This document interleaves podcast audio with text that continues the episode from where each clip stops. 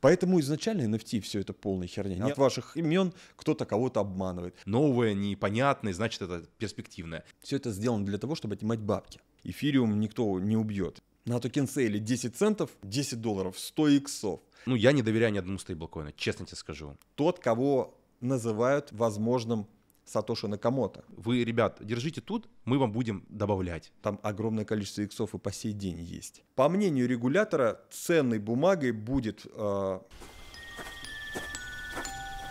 Mm.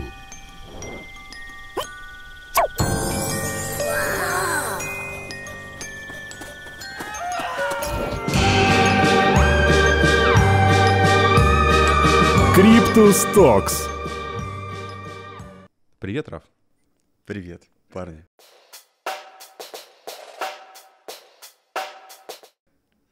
Блин, Раф так жизнерадостный такой, красава. Смотришь на тебя и заряжаешься энергией. Стараюсь.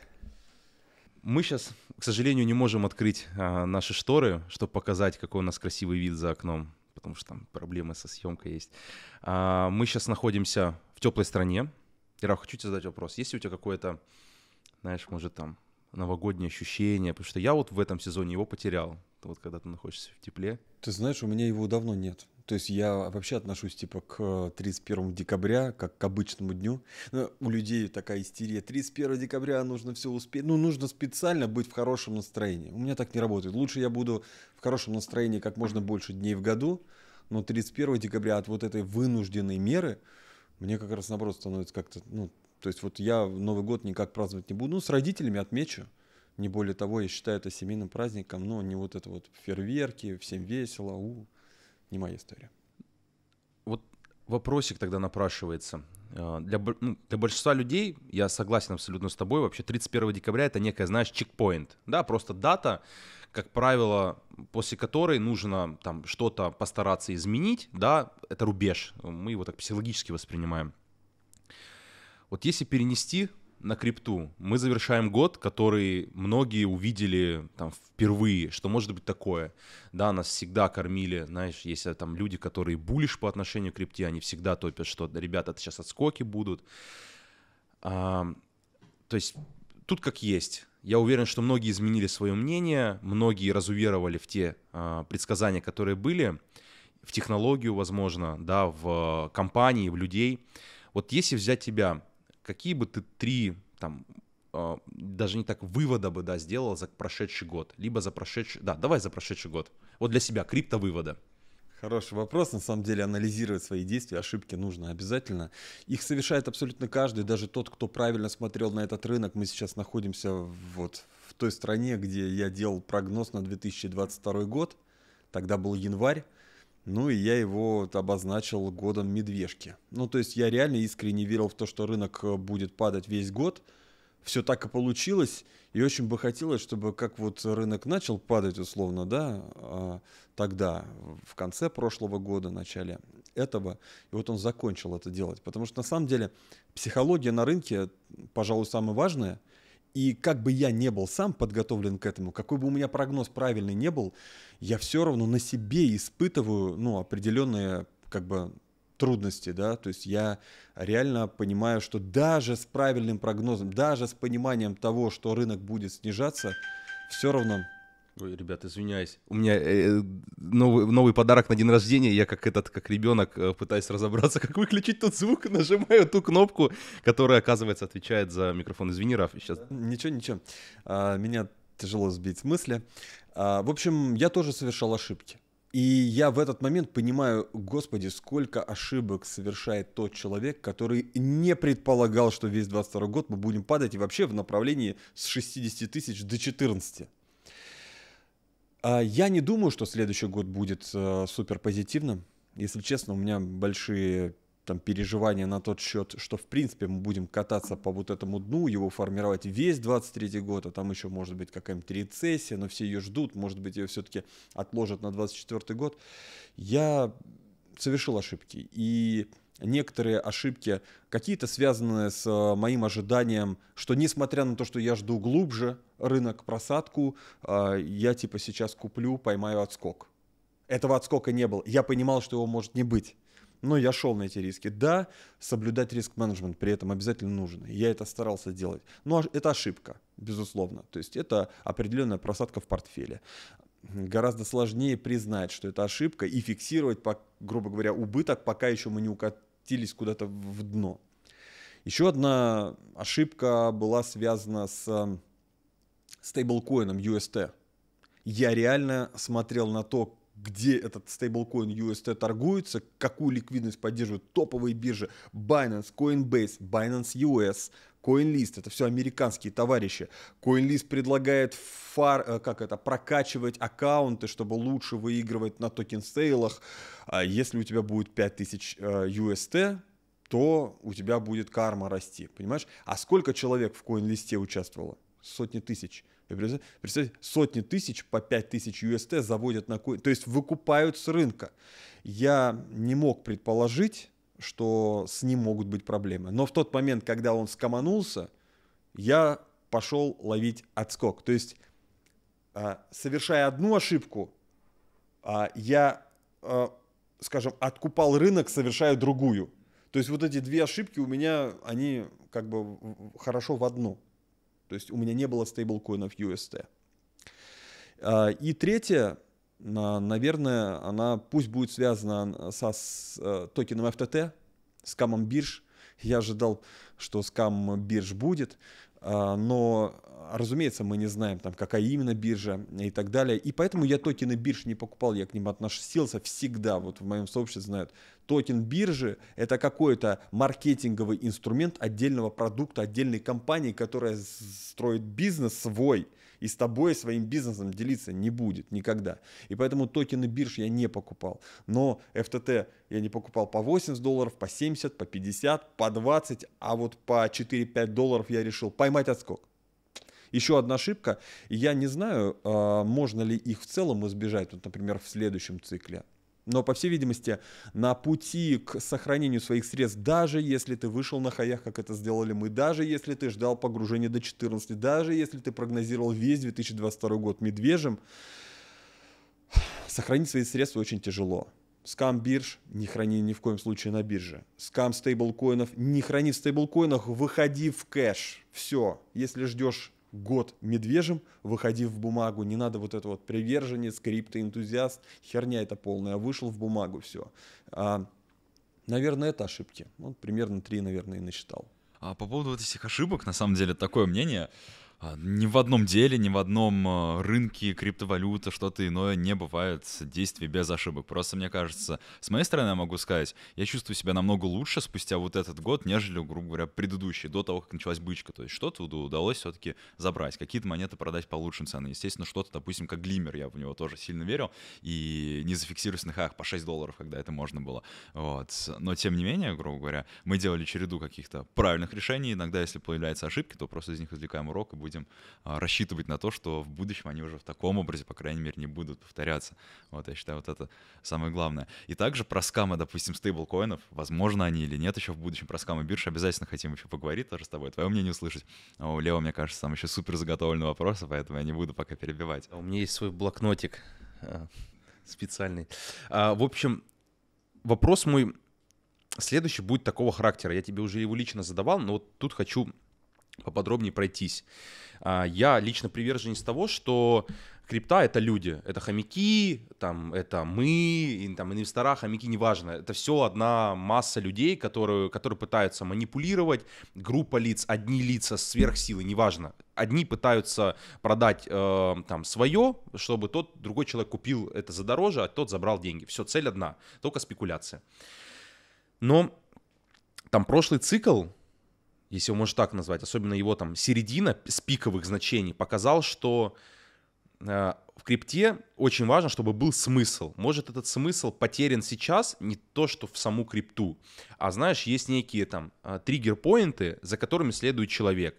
NFT, э, децентрализация, что бы еще я такое назвал, там, понятно, идеи там какие-то о суперцикле, да, современные стейблкоины, которые там, э, а, алго-стейблкоины, которые там не поддаются какой-то там, не, не, там, плохой доллар бумажный, его печатается инфляция, тут новая идея рождается, алго-стейблкоин, новые деньги. То, что есть такие смыслы, которые э, дают, получается, комьюнити, и комьюнити на них опирается, да, и дальше является драйвером роста. Вот по моему мнению, что сейчас этих смыслов нет. Децентрализации нет, абсолютно никакой нет. Все, крипта это про бизнес. Недавно случай, да, был, не знаю, читал ты, не читал, э, там какой-то китайский инвестор э, через Ledger обменял по внутреннему дексу, да, на 3 миллиона, и там какая-то проблема. Но, да, и там это понятно, что как только ты соприкасаешься с какими-то интерфейсами, да, протоколами, там, дексами, они все работают в каких-то юрисдикциях, у них открытые лица, это не тор, там торнадо кэш, да, который там печально известен, я считаю, с ними прям жестко обошлись, да, и хотя, ну, объективно там непонятно за что. И что вот эти смыслы, они от нас ушли и больше не вернутся, не децентрализация. NFT все наелись, от знаменитости уже сами, у Джастина Бибера, Бибера, чтобы ты понимал, еле проговорил, у него просадка 4 миллиона долларов по NFT. Понятно, он супер богатый чел, но к тому, что э, даже сильные, кто все это пушил там на массу, они типа тоже ректанулись и э, смыслов не за что зацепиться сейчас. Какие смыслы ты видишь и э, не кажется ли тебе, что это очень важно э, манипуляторам, игрокам, рынку создать этот смысл, на который ручный инвестор будет опираться и заходить сюда?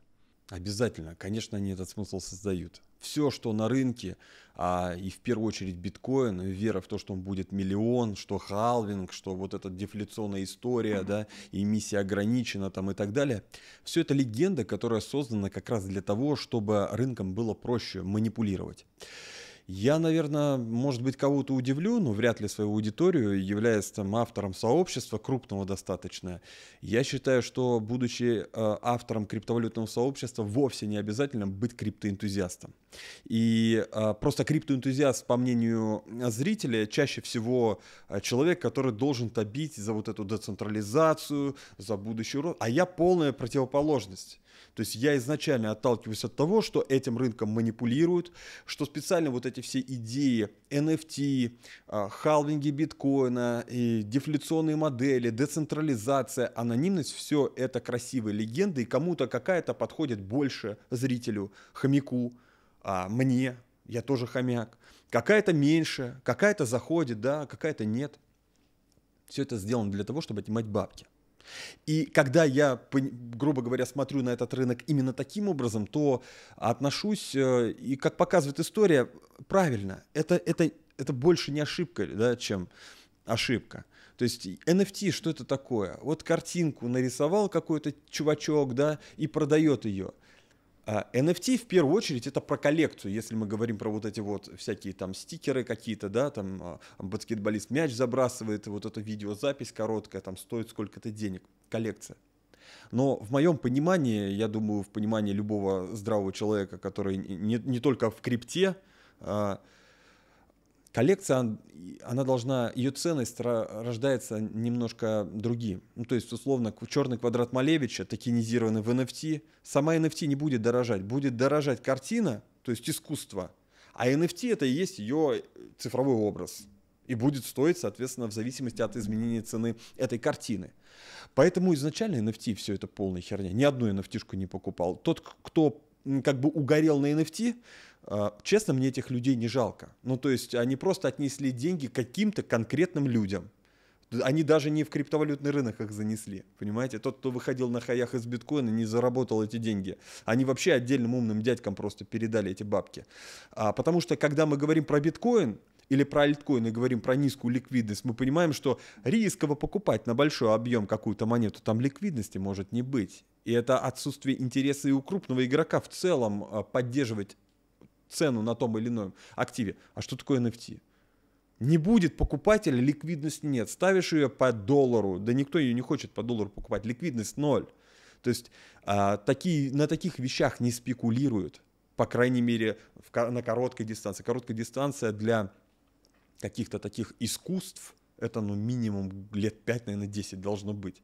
Но в чем ценность? что у тебя это NFT. -шка? Да? И поэтому я считаю, что все вот, э, все вот эти вот хайповые истории, они просто помогли надуть пузырь.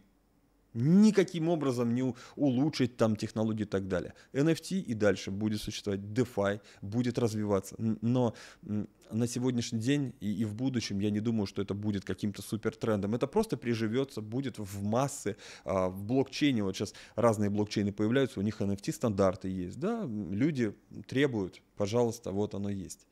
Но это немножко не то. Я больше а, смотрю на технологию, и я реально искренне верю, что применение в итоге будет, масс adoption будет, никакой децентрализации не будет, там это наверху не нужно, анонимности и не было, вот, а все сидят, вот хомячок там где-то за компьютером своим, а, и думают, как бы мне так анонимно что-то обменять. Да расслабься, дружище, да, уже все обменяли за тебя. А, вот, поэтому я, наверное, как криптоэнтузиаст-пессимист. И это помогло мне и в этом цикле сохранить. Мне кажется, это больше реализм, потому что, опять же, вот эти вещи, они объективны. Просто не нужно смотреть новости и читать, что вот этот блокчейн децентрализован, а просто попробуй покопать ниже в доке white paper, условно. Там все будет написано, как он работает. Вот. И, соответственно, мы на канале точно так же, да и в жизни относимся к криптовалюте. То есть для нас крипта — это не вот децентрализация, сказки, условно, всякие вот эти круги общения, которые тоже, безусловно, приятно. Но в первую очередь, по крайней мере, за себя я говорю, мы здесь для того, чтобы заработать. То есть децентрализация либо централизация — это обстоятельства. И мы их можем просто использовать либо для себя, либо, если мы совершаем ошибки, против себя. То есть вот это да. Uh, у меня был еще один вопрос по поводу этой темы, но я, у меня вылетел сейчас из головы, поэтому давай перепрыгиваем на твой. Я сейчас такая, типа, э, понял, типа, Никита подумал. Никита подумал, ну, Хорошо, касательно смыслов, но если, например, рассматривать NFT как цифра... Вот я честно скажу, я не NFT-инвестор вообще. То есть для меня это было чуждо. Я хотя вроде там относительно молод, но для меня было тяжело там тратить деньги за картинки. А, хотя там особая экономика, свои инфлюенсеры есть, э, свои маркетмейкеры, это отдельный рынок, да, который жил. Но ты понимаешь, что, ну, конкретно если брать СНГ, то большинство NFT-инвесторов это все-таки молодежь. Молодежь, около молодежь, то есть такая современная история. Но что если вот рассматривать NFT как цифровое право собственности, да, как то, что ПТС на машину, документы, удостоверяющие, что ты собственник, можно перевести в виде NFT. На блокчейне это цифровое право собственности. Вот в такую историю ты веришь? Что... Конечно. Да это классно. Ну смотри, а вот у тебя есть машина, а сейчас простым для наших зрителей. У тебя есть машина, она стоит, предположим, миллион рублей. А от того, что раньше это была просто машина, а теперь она с э, ПТС-кой, ну, ее же цена не растет, Просто есть какое-то бумажное доказательство права владения этой машиной. Она, может быть, легче будет продаваться, я не знаю, там, и, и проще будет ее купить, потому что сделку можно оформить. Но она не дорожает в цене. Поэтому я считаю, что будущее NFT рынка, оно вовсе не от э, существования NFT образов, да, цифровых таких, подтверждающих право собственности. Скорее, это больше а, развития в целом индустрии, я бы в этом случае делал на ставку на блокчейн на базе которого эти NFT-шки выпускаются. Завтра будут использовать, предположим, блокчейн Flow для того, чтобы можно было NFT-зировать, там, я не знаю, аккаунты свои какие-то в социальных сетях или, я не знаю, свои фотографии в социальных сетях. Представляешь, ты в Инстаграм публикуешь фотографию, а ее кто-то берет, копирует и вставляет на свой Инстаграм-аккаунт делает клоны. Вот клоны существуют ваши парни, от ваших имен кто-то кого-то обманывает. А представь такую ситуацию. Ты загружаешь свою фотографию в Инстаграм, а к Инстаграму прикручен блокчейн Flow, он NFT каждую эту картинку, и ты, в принципе, можешь э, доказать, что это твоя собственность. Удалите там, это мое. Вот. Но что я буду покупать? Я же не буду покупать э, или продавать свои фотографии. Э, возьмите, пользуйтесь, публикуйте мои фотографии, уважаемые клоны. Нет. Я пойду и куплю монету блокчейна, на базе которого вот так масштабно используется эта NFT-история. Если блокчейн Flow заключил партнерство там, с Инстаграмом, то, наверное, блокчейн Flow имеет право на жизнь и развитие. И вот нативную монету этого блокчейна, на базе которого много NFT будет, я бы покупал. То есть я бы инвестировал в технологию, не в э, цифровой образ чего-либо, мне нужно либо желать купить что-либо, что оцифровывается, но это, скорее всего, какое-то искусство должно быть. В противном случае, как я могу рассчитывать на э, рост этих активов? Либо монету блокчейна. Я делаю выбор в пользу монеты блокчейна. А я читал, в общем, я в курсе, да, что у тебя Flow вообще достаточно успешный кейс. А, он типа прям, ну там, не знаю, года полтора назад ты уже про него говорил, и как я понял, у тебя он там со времен коин-листа, да, то есть со времен сейла. Да. Я, кстати, помню, насколько, представь, рынок был... Это, опять же, идея в, э, идея в том, что когда никому крипта не нужна, все думают, да, озираются, покупать, не покупать, что собирать, да пойдет еще ниже. И я помню, общался с человеком, он мне рассказывал, я, ну, я не участвовал во Flow, да, и человек рассказывал, что когда там давалось две недели на коин-листе, чтобы выкупить локацию, и люди думали, надо оно им или это не надо. Вот в тот момент, когда это было, ты понимал перспективу Flow? Или, в принципе, такие цифры и такие супер успешные ICO-шки, ну давай их так назову, ICO-шки в виде а, NIR, Solana, CoinList, да, а, Flow, что у нас еще там было? Graph, это какой-то новый тренд, который запустил э, рынок, запустил 2020 год, стимуляция чеками вот этими. Что ты думаешь касательно этого? Ну, а, смотри, э, в 2019 году, когда мы откупали дно, мы, в принципе, имели не такие большие средства и, собственно, дно откупили. А, и далеко не все росло. На опережение рос эфириум биткоин. Поэтому, когда проходили токен-сейлы на CoinList е, а, мы не могли, я не мог купить 100 аккаунтов.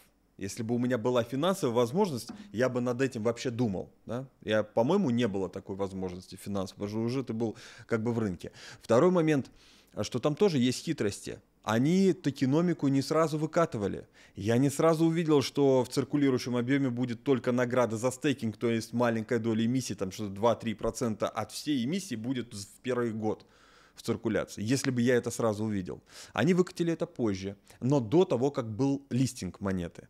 И мы это обсуждали. Мы обсуждали, то есть сам проект выглядел перспективно, крупные фонды, партнерства, этого было достаточно.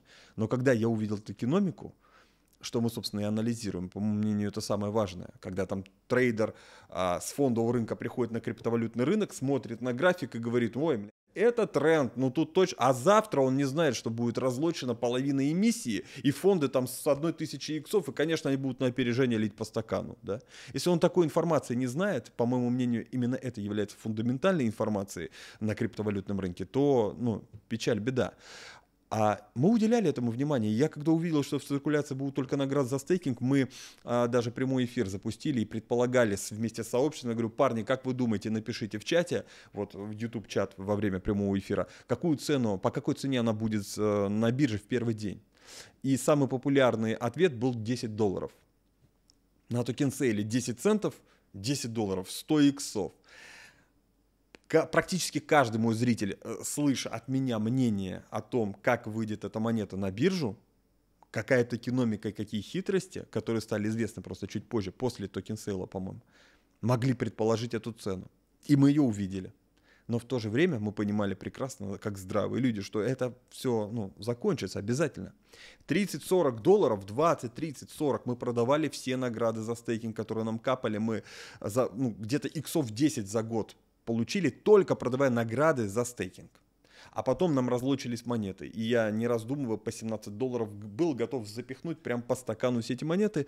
Запустил прямой эфир. И биржа Binance замечательная. А, мои токены Flow в блокчейне на адрес кошелька биржевого аккаунта моего получила, но не отображала а, в аккаунте биржи. И я не мог продать, я два часа хотел в прямом эфире этот да, не получилось. Но через три дня монет пришли, я продал их по 14 долларов. Половину всего того, что я купил на токен цели. У меня было, как будто бы я купил 5 э, аккаунтов. Вот. И это были большие иксы. По 300 иксов э, награды, 100, наверное, 120 иксов в среднем я продал все монеты, которые разлачивались в последующий год. Это крутой кейс был, да. Крутой кейс, безусловно. А вот ты часто говоришь про токеномику, и я понимаю, что это не беспочвенно, это правильно, это то, что, ну, как бы любой там человек, который пытается а, спекулировать, покупать, продавать, он обязан в этом разбираться. То есть это, знаешь, как сказать, кардиоритм, что ли, не знаю, там, проекта, да, то есть это ты не можешь, ты не можешь совершать действия, не зная, что там под капотом, какой есть риск, какие есть разлоки, а, какая эмиссия в рынке. Вот что является для тебя причиной для покупки проекта, либо, три, как сказать, стопом, что его покупать не надо? Угу.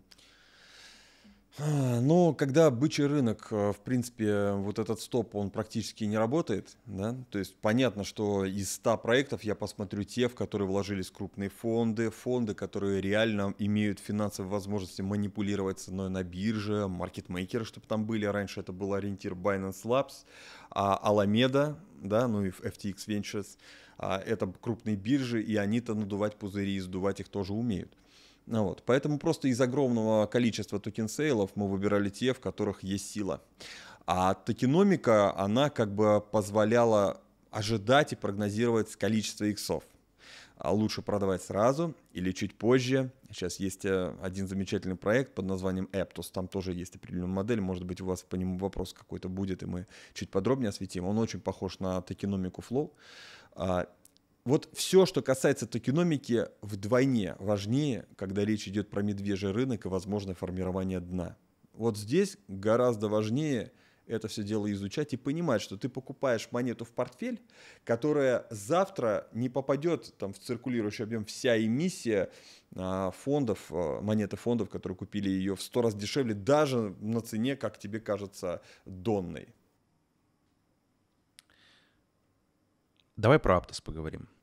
Ну, давайте, конечно. Вот расскажи, я знаю, что там твои подписчики, они сто процентов, ну, ты им уже там эту информацию донес, э, там все в курсе, что Аптос, цена, которая сейчас есть, это якобы там сладкая цена, да, а, она там близка к фондам, хотя вот ты раз сегодня рассказал, я хочу, чтобы ты поделился, э, почему ну, эта цена может быть не той реальной ценой, за которую фонды, да, организации купили эти токены. То есть цена на самом деле может быть ниже, потому что есть там токены, э, другие токены. Вот расскажи, пожалуйста, по Аптосу, какие у тебя мысли, потому что, вот честно скажу, он вышел достаточно хорошо, он щедро раздал награды, это тоже хороший показатель, да, это значит, что проект как бы, ну, ему важна была такая хорошая слава, потому что любые награды, да, там хомяки ждут, все аирдропщики ждут, халявщики, мультиакеры, но награды это э, факт, э, знаешь, как сказать, вот удач,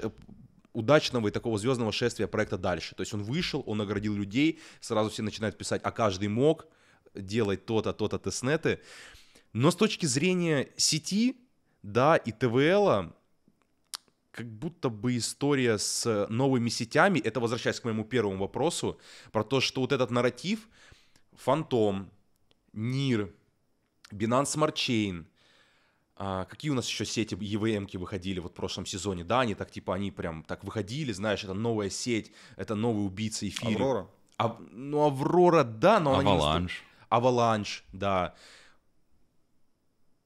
Ну, я не знаю, кто про них сейчас разговаривает. Только БСК, да. Ну, потому что... Парни, него... медвежий рынок сейчас ни о чем не разговаривают. Сейчас даже про биткоин говорить не хотят. То есть это тоже важно. По поводу Эптос есть просто... Знаешь, вот мы анализируем токеномику, и мы пытаемся понять, а есть ли интерес у фондов манипулировать ценой? И если да, то какая форма манипулирования может быть ими как бы, да, задумано. Вот это пытаемся разгадать. И в Эптус я просто увидел, что, во-первых, там конкретные фонды, которые это умеют очень хорошо делать. А у них есть деньги, у них есть влияние. Это и Binance Labs, та же биржа Binance. Там Alameda сидела, FTX Ventures, то есть это биржа FTX, но сегодня ее уже нет. А, и, а, соответственно, модель манипулирования выглядит так же, как на Flow. Есть эмиссия 13% сразу же в циркуляции, а фонды монеты не получают. Фонды получат только в ноябре. Получают они весь следующий год будут получать только награды за стейкинг. Вам это ничего не напоминает? Мне это очень напоминает флоу. И жаль, что рынок сейчас такой. Но э, даже на каком-нибудь отскоке рынка они реально могут просто отправить ее сразу куда-то до конечных целей в короткий промежуток времени и потом разгружать награды за стейкинг, в ноябре разлоки команды и, соответственно, продавать монеты команды. Может быть, сразу, может быть, потом, я не знаю, не буду сдергивать еще выше, как это было на салоне. Мне история Эптос нравится и по той причине, что, в принципе, знаете, сейчас уже никто не говорит про убийц эфириума, это просто смешно. Эфириум никто не убьет, и скорее всего эфириум будет на первом месте в CoinMarketCap, обогнав биткоин, потому что эфириум это уже огромная экосистема, а, там много надстроек, Layer 2 решений, роллапов, оптимистик сейчас еще будут и ЗК роллапы и так далее. Эптос мне нравится тем, что разговоры про убийцу Соланы не просто начались, они уже вот активно ведутся, и Эптос очень подходит на а, вот эту роль убийца Соланы. Вполне. Ну, слово такое убийца Солана это что-то страшное, странное, потому что вот убийца биткоина, биткоина это криптовалют, который стоялась целых уже 14 лет. Вот, ну Солана, что это такое? Это штука, которая нахайповала, нашумела, там выпустили какие-то дурацкие nft степан, вот и вся Солана. То есть это распампленный проект. Ты расскажи это ребятам, которые покупали ее по 200 долларов, хайп там, а, э, этот, э, как их, господи, эти синие галочки в Твиттере, там и Тайсона, что купить лучше, эфириум или Солану, как его, Питер Брандт, э, трейдер там с 700 тысячами подписчиков в Твиттере, ну просто клоун, извините за выражение, да, э, он говорит, смотрите, Солана смотрится сильнее, чем эфириум, когда у Соланы капитализация уже 60-70 миллиардов. Там столько потерпевших. А реально для них очень подходит формулировка убийца Соланы, я тебе уверяю, потому что для них Солана была всем. Вот тогда мой следующий вопрос касательно два последующих будет. Начнем с первого, касательно старых монет. А, я вспомнил, что хотел до этого сказать, то что, грубо говоря, каждый цикл, особенно на бычке, у нас были тренды всегда. А, сначала в 2013-2014 году это у нас был тренд э, форки биткоина, там всякие лайткоины повыходили, манеры и так далее. Вот, все хотели, думали, что это убийцы биткоина будут, опять же. А потом у нас был тренд на ICO-шки в 17-18 году, в 17 вот, что нужно залетать в ICO, сейчас мало денег вложить, чтобы потом намного дали. А сейчас в этом цикле огромное количество трендов разрослось, потому что просто инфраструктура это позволяет сделать уже как-никак. Это, опять же, те же самые ICO под видом IDO, NFT, метаверсы, которые не были метаверсами, ноды, тестнеты, ретродропы и так далее, и так далее. Вот. Но в связи с этим как раз в этот период времени а, я думаю, что в любом случае будут продолжаться, опять же, новые нарративы, как Лео говорил до этого, в сфере криптовалют, что постоянно новый хайп будет появляться, просто откуда-то его раздует. Но, опять же, параллельно с этим появляется большое количество новых монет. Тот же Avalanche, которым сейчас мало кто пользуется, Solana, который тоже вот после недавних событий мало кто пользуется. А, обещания большие, реального применения оно очень маленькое. Вот как ты думаешь, насколько разумно сейчас относиться или как разумно относиться к таким моментам? Покупаешь ли ты их себе в портфель или же больше обходишь их э, стороной? Но ты перечисляешь э, крупные проекты, которые имеют право на отскок. Крупные проекты я, этого цикла, да, именно. Да, я боюсь такую, как Solana, к примеру, которая может, в принципе, обнулиться. Ребята, она работает э, в будние дни, по выходным не работает. Там главный манипулятор фонд, который больше не может надувать и сдувать, потому что его просто нет. А, но Avalanche там тоже иксы у фондов. А Avalanche мне очень напоминает по манипуляции Solana а потому там огромное количество иксов и по сей день есть. Вот. Я немножко побаиваюсь. В НИРе тоже есть иксы, безусловно, но я думаю, что а, такие активы, которые, если даже не будут существовать в будущем или будут уже таким вымирающим видом, а, их э, реально все еще интересно ну, подбросить немножко потому что у фондов монеты есть, иксы есть, а могут быть еще больше даже на медвежке, буквально там 3-4 икса толкни, там а, какую-нибудь монетку, да, и в принципе, почему нет? Вера Тут, возобновляется. Да, и потом доразгружать. Вот, поэтому, а по поводу старичков, у тебя будет вопрос про старичков, да, я так понимаю? Про новичков дальше будет вопрос. А, давай тогда про старичков быстро давай, прокомментирую. А, возможно, вот было время одних монет, других, третьих, а сейчас реально может быть э, время старичков. Я объясню почему. Потому что вообще в целом сейчас время будет регуляций. А там, где регуляции, там как бы, ну, все плохо. А, у тех, кто проводили токен-сейлы, надували, сдували пузыри. А биткоин это товар, потому что его никому нигде не продавали, да, посредством майнинга. У форков проблем, скорее всего, не будет. Dogecoin, почему Илон Маск выкупил именно Dogecoin? Скорее всего, этот парень прекрасно понимает, что после регуляции а, слягут многие, Dogecoin нет. То есть у него был вариант по-любому выкупить Dogecoin или какую-то другую монету. Он сделал выбор именно в пользу этой. Не только по этой причине, может быть и по той причине, что она нахрен никому не нужна была, ее было бы проще выкупить. Поэтому старички реально могут показать какой-то хайп на фоне того, как э, вот если это форк битка, там Litecoin, Dogecoin, там еще какая-то история. Э, пока все будет валиться, а биткоин товар и вот эти вот проекты форки не запрещают, не признают ценными бумагами, они могут реально немножко и показать какое-то движение. Но в глобальной перспективе я а, стараюсь все-таки а, не относиться к криптовалюте как к деньгам, потому что это не деньги, А ценность может быть у биткоина, как у цифрового актива, цифрового золота, но больше ни у кого. Все остальное это только про технологию. И когда речь идет про, про форк, там, не знаю, там тот же Dash, да, а, мне не очень понятно, они 8 лет чем занимаются, какие у них прогрессы, успехи, э, что они сделали, да. Или когда говорят Кардана, Кардана, ну, дай бог уже там что-нибудь появится и начнется, да. Но мы следим за развитием, оно ну, крайне плачевное.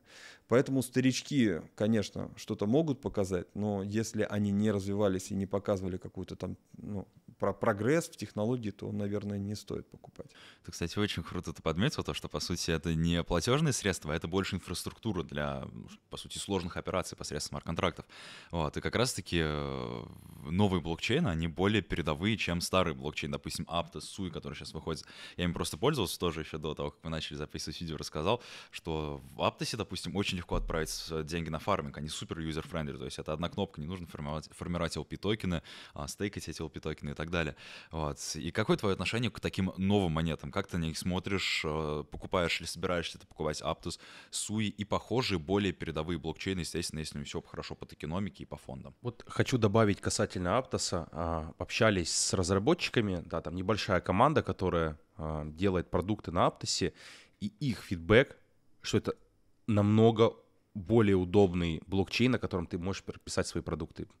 И это тоже, на самом деле, интересная мысль, знаешь, есть как бы, вот когда ты анализируешь, я знаю, что там, ну, ан, там есть разные а, методы анализа, токеномика, команда, там, асинт разведку даже можно узнать, там, где Цео живет, да, может, он там на яхте или он там на велосипеде ездит и продукцию пилит, да.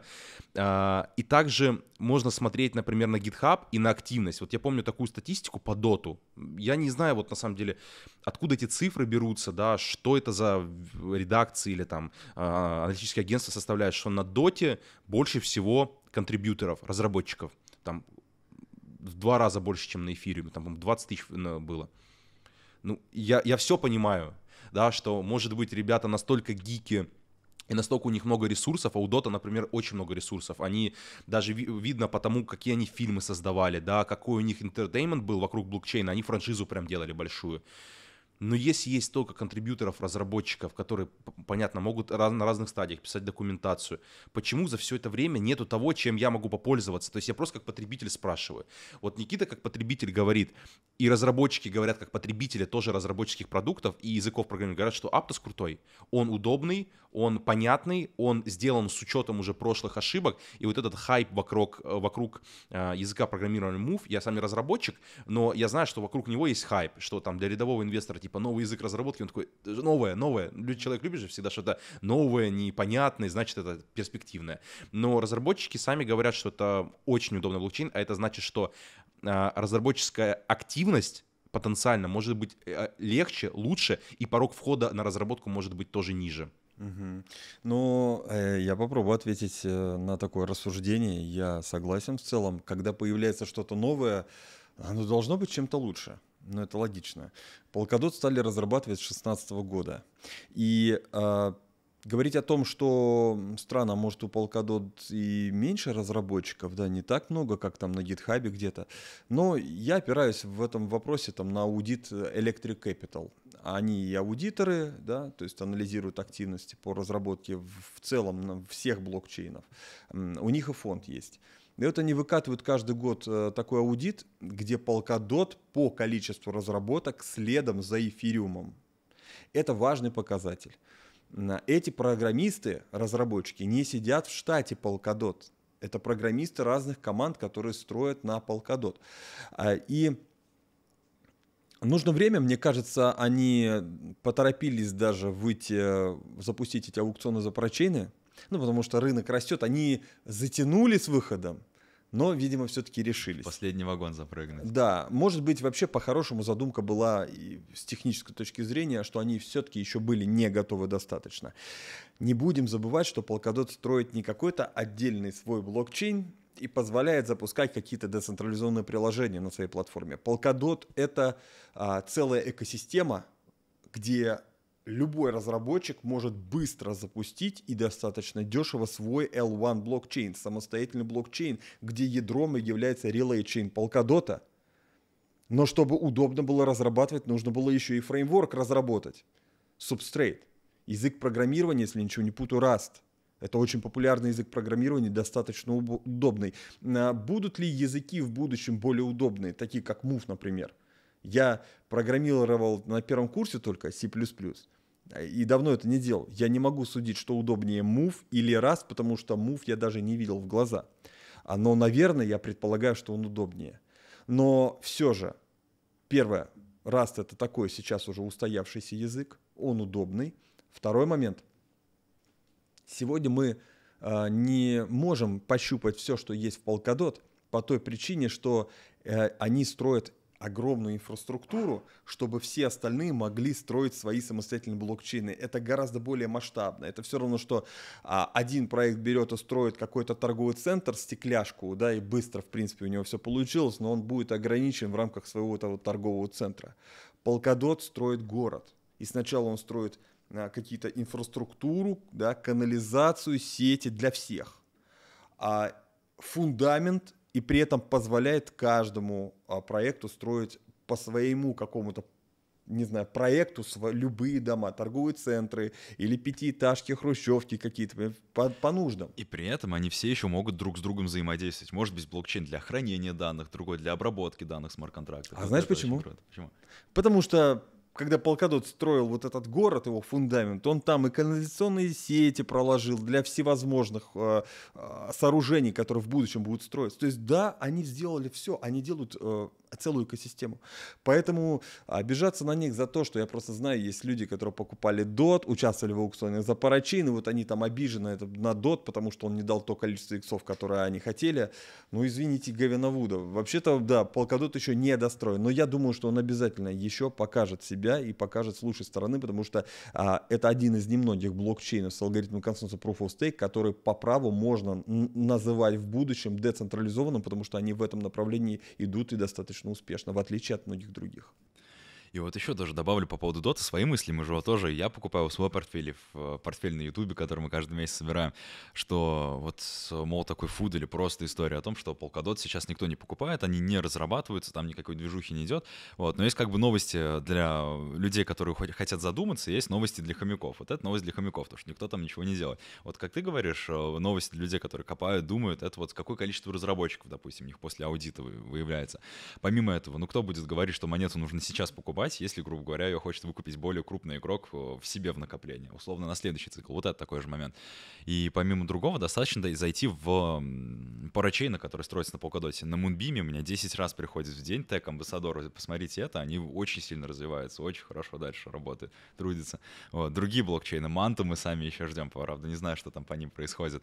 Вот. Поэтому, мне кажется, у Polkadot все-таки есть, есть еще шансы, по крайней мере, те, кто покупал его условно там 10 а, долларов и ниже, мне кажется, в безубыток точно можно будет хотя бы выйти.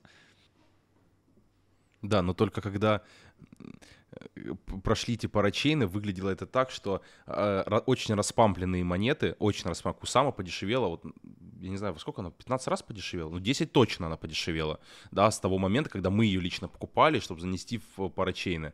И такое чувство, знаешь, просто есть, ну, механизмы определенные, например, что такое стейкинг, да, вот если в простонародье, это просто инструмент, чтобы, ну, либо там, э, там дополнительную миссию создать, но на самом деле это инструмент просто удержания токенов. То есть это мотивация э, людям. Вы, ребят, держите тут, мы вам будем добавлять. Не согласен. Ни в коем случае. Реально, э, с одной стороны, модель, конечно, такая. Но это вот э, вы по-любому э, это знаете. Ребятам объясним, что блокчейн с алгоритмом консенсус Proof of Stake, его модель, она так устроена, не про Proof of Stake – то есть доказательство идет и обеспечение безопасности в блокчейне за счет участия в, этой, вот, в этом обеспечении безопасности и валидаторов, и холдеров монет.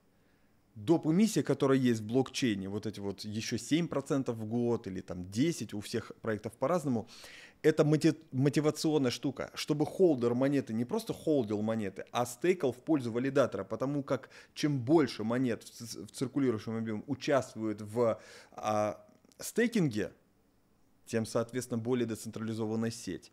Это в первую очередь нужно для обеспечения децентрализации. Но, конечно же, мотивационная история доп. и миссия, чтобы получать наградки, монетки, она мотивирует ребят. И а, эту модель устоявшуюся, да, уже, а ее, разумеется, используют а, крупные фонды и крупные холдеры, которые знают, когда разгружаться, и обязательно будут подталкивать к этому стейкингу. Ну, вот. Но вообще, по-хорошему, монетой от того и не деньги в блокчейне, что она вообще-то служит совсем для других дел. А это ценность внутри блокчейна, которая служит для обеспечения децентрализации блокчейна, тот самый стейкинг в пользу валидаторов. Или когда комиссия в сети эфириум стоит сколько-то эфириумов. То есть это же нужно для чего? это нужно для того, чтобы не пришел какой-нибудь товарищ и не сделал а-ля DDoS на эфириум, не отправил миллион транзакций, если транзакции бесплатные, да? И ваша настоящая транзакция оказывается где-то в конце очереди и никогда не пройдет в блокчейн. Поэтому есть э, цена за транзакцию. И, а, и это награда тем самым, а, там, на тот момент эфириум был на Proof of Work майнером, которые эту транзакцию пропихивают, проталкивают, да, а в данном случае там валидатором, когда уже на Proof of Stake. Для того, чтобы не, а, не было вот этих DDoS-атак в огромном количестве транзакций, пустышек. То есть монета не деньги, но комиссия в них взимается за транзакцию в том числе. И здесь тоже монета служит для обеспечения работоспособности безопасности сети. Поэтому ну, это технология. Но, разумеется, эту модель используют для того, чтобы манипулировать и ценой. По сути, как э, арендная плата за э, использование вычислительной мощи блокчейна. Можно, да. если так суммировать. Эфириум больше не децентрализованный. Точнее, давай так, он и не был он реально и не был. Э, ну, вот там а, отмотки, когда после там DAO, да, это все понятная история, что когда есть там один человек, на которого можно условно надавить, ну, достучаться до него, да, а, ну, который, и который может повлиять на решение по а, там, будущему блокчейну, это уже не децентрализация. Но после перехода на Proof of Stake, ты не думаешь, что это прям большой-большой такой обман и реально, что сейчас у больших банков, у венчурных организаций, которые приближены также ко всей этой системе гегемонии эфириума, у них теперь контрольный пакет, да, я бы так сказал, на управление всей сетью. Ну, они же ушли на Proof of Stake еще и по той причине, что эфириум, ну, на Proof of Work это немножко сложная такая махина была, а медленная и так далее. Proof of Stake, конечно же, это шаг вперед, безусловно. А децентрализация этого страдает? Да, страдает. Конечно, крупные фонды, прекрасно понимая, что нужно делать ставку на эфириум, это уже экосистема, которая никуда не денется. Конечно, у них больше, чем у других монет. Да? А, соответственно, если их огромное большинство, более 70%, в, грубо говоря, в одних руках или аффилированных друг с дружкой, то они свои эфириумы, эти 70% эмиссии, могут застыкать в пользу неслучайных валидаторов. И таким образом а, контролировать сеть. То есть, по сути, она э, не децентрализованная, а централизованное имя. Хорошо это или плохо? Ну, учитывая то, что я не криптоэнтузиаст, который верит в децентрализацию, а больше сторонник того, чтобы инвестировать в блокчейн, который, в котором заинтересованы там наверху, я думаю, что в эфириуме заинтересованы там наверху, и это не будет преградой для того, чтобы экосистема развивалась, скорее наоборот. Поэтому я бы делал ставку на эфириум, и, как уже говорил, мне кажется, он будет на первом месте в CoinMarketCap. Забудем про децентрализацию, и я, ее ровно столько, сколько необходимо. Это как с демократией. Демократия ровно до того момента, когда ну, она не превышает определенно и не мешает тем, кто эту демократию навязывает. Какие монеты ты считаешь стоит не покупать в 2023 году, то есть для следующего цикла? Я не имею в виду, не имею в виду, что вот монету АБЦ покупать не нужно, а скорее по каким признакам? Вот ты говоришь, что до какой-то меры централизация это наоборот хорошо, потому что понятно, что людям, которые это все-таки рынок направляют, им нужен какой-то контроль, хотя бы небольшой. Вот. Какие еще признаки, допустим, ты можешь отметить тех или иных монет? Их дату выхода, допустим, либо функционал, либо а, модель валидации, которой не стоило было бы покупать? Ну, каждый по-своему анализирует, на самом деле, как кто-то верит в одну технологию, кто-то в другую, кто-то верит, что фонды реально могут манипулировать, а кто-то говорит, никто не может манипулировать, ценой двигают хомяки. А вот, э, я трендом 2023 года выделил бы а, возможный приход регуляции – и именно отталкиваясь от возможной регуляции и выстраивал бы план, какую монету точно не стоит покупать. Да ту, которую признают ценной бумагой, а у них не будет средств для того, чтобы уплатить штраф, который выкатит обязательно SEC, э, регулятор американский. А в числе таких монет окажутся монеты с большей вероятностью, которые проводили публичный токен сейл. И здесь очень важно не как эфириум в свое время, который привлек там в 2014-2015 году в районе 38 или 58 тысяч биткоинов. Потому что по мнению регулятора биткоин это товар. И собирать сборы в биткоинах, там можно нормально отскочить. Но когда ты собираешь э, средства в стейблкоинах, то по сути это деньги, это есть ценные бумаги, это валюта непосредственно. Э, проблема. То есть я бы не делал ставку на блокчейны, которые проводили токен сейла. Но не прям вот на корню рубил. У меня есть монеты, которые... Да. А если проект крупный, если он реально способен уплатить какой-то вменяемый штраф, а это не монета с маленькой капитализацией 10 миллионов долларов, которая собрала 100 миллионов долларов на токен сейле. Конечно, им выкатят штраф минимум 100 миллионов условно. А они по капитализации 10. Они никогда не смогут это уплатить. Поэтому я бы та- такие проекты отметал в сторону. Я бы отметал в сторону проекты, которые помимо того, что проводили публичные продажи, что есть уже красный флажок для СЕК, регулятора, а есть еще и другие шаги, которые СЕК также воспринимает как нарушение, да, и при, признает ценной бумагой с еще большей вероятностью. Среди них я просто могу перечислить вкратце, а уже ребята сами будут примерять на тот или иной проект. По мнению регулятора, ценной бумагой будет э, монета, которая, первое, продавалась на паблик сейле. Это очень большие риски. Второе, есть какие-либо награды. Стейкинг тоже награды и там есть, значит, э, метод Халлоуэлл, а, по которой признают э, активы ценной бумагой это или нет. А, там один из пунктов – это получение каких-либо дивидендов, прибыли за счет действия третьих лиц. В случае с монетами на блокчейне с алгоритмом Proof of Stake это валидаторы и другие стейкеры. Это третьи лица, и они действуют, а ты получаешь выгоду награда за стейкинг. Но здесь очень важно, я думаю, учитывая то, что Гарри Генслер, глава СЕК, который вот вы отличный материал сделали, перевели, а, вот э, лекции эти, да, а, я думаю, что он понимает прекрасно, что такое стейкинг и что это вынужденная мера для то, что я сейчас только недавно сказал, обеспечение децентрализации безопасности сети. Это вынужденная мера.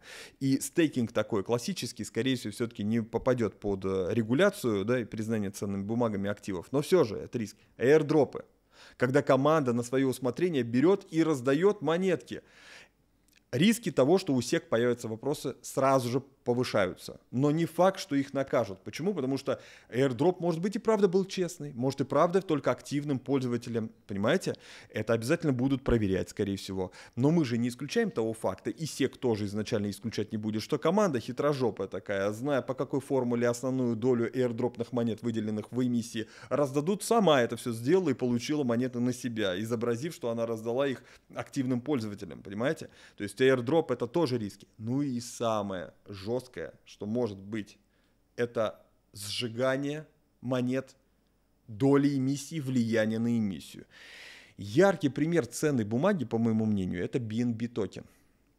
Потому что там был токен сейл, там были различные airdrop ы, там есть стейкинг, а, там а, есть а, форма сжигания сжигание, которое непонятно как происходит. А airdrop это не за какие-то активности э, э, в попытке усовершенствовать и помочь им протестировать их сеть. А внимание, купи больше BNB, держи вот здесь у нас на бирже, и ты получишь тикеты, купончики на возможность участия в наших лаунчпадах каких-то там на бирже. То есть это прямая а, мотивация, понимаете, каким образом airdrop. То есть BNB это ценная бумага, BNB это Binance, крупная биржа, у них большие деньги. Возможно, у них какие-то взаимоотношения даже с регулятором есть в целом и договоренности. Может быть, там будет какой-то крупный штраф, они уплатят, будут признаны ценной бумагой, но продолжат существовать как ценная бумага, будут торговаться на а, фондовой бирже, как все ценные бумаги, ну, да, не все, но как ценные бумаги.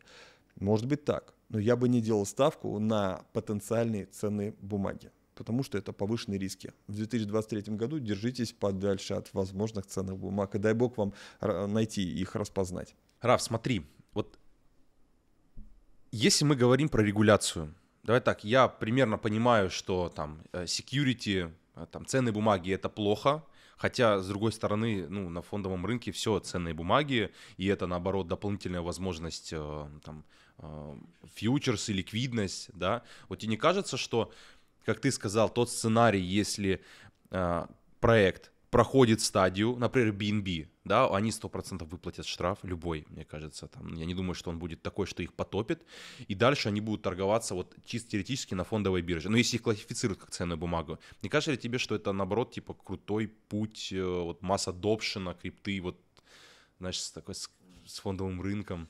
Uh, да, это путь, который, скорее всего, к развитию, я так предполагаю, но давайте возьмем и просто вспомним биржу Coinbase. На акции Coinbase торгуются на фондовом рынке по цене 35 долларов и укатались с 400. И посмотрим на BNB.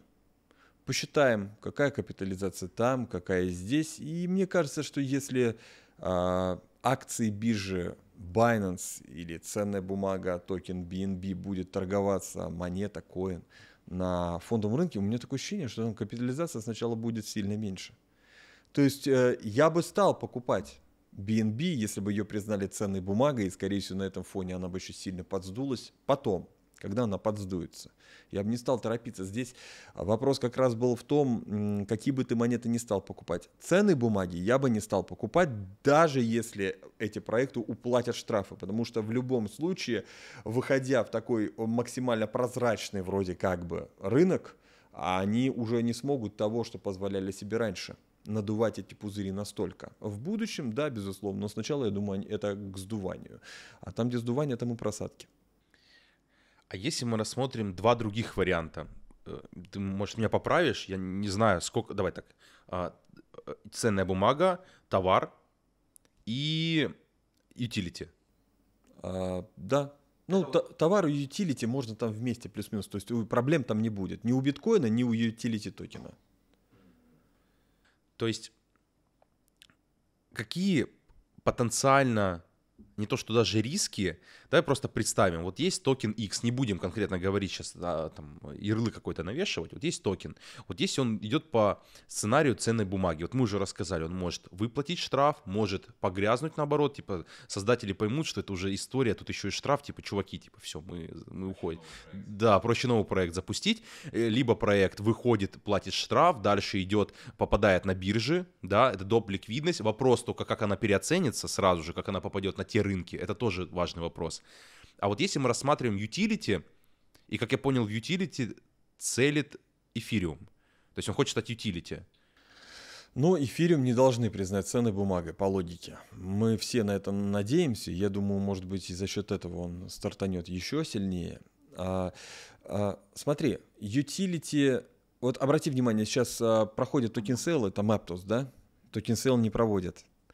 А ряд других проектов токен сейл не проводят. Layer Zero, Aztec и многие другие Layer, э, не планируют токен сейл. Ты имеешь в виду public для закрытых инвесторов, они же все равно проводят. Вот Только для закрытых, массу, да. да. Потому что они плюс-минус ожидают регуляцию.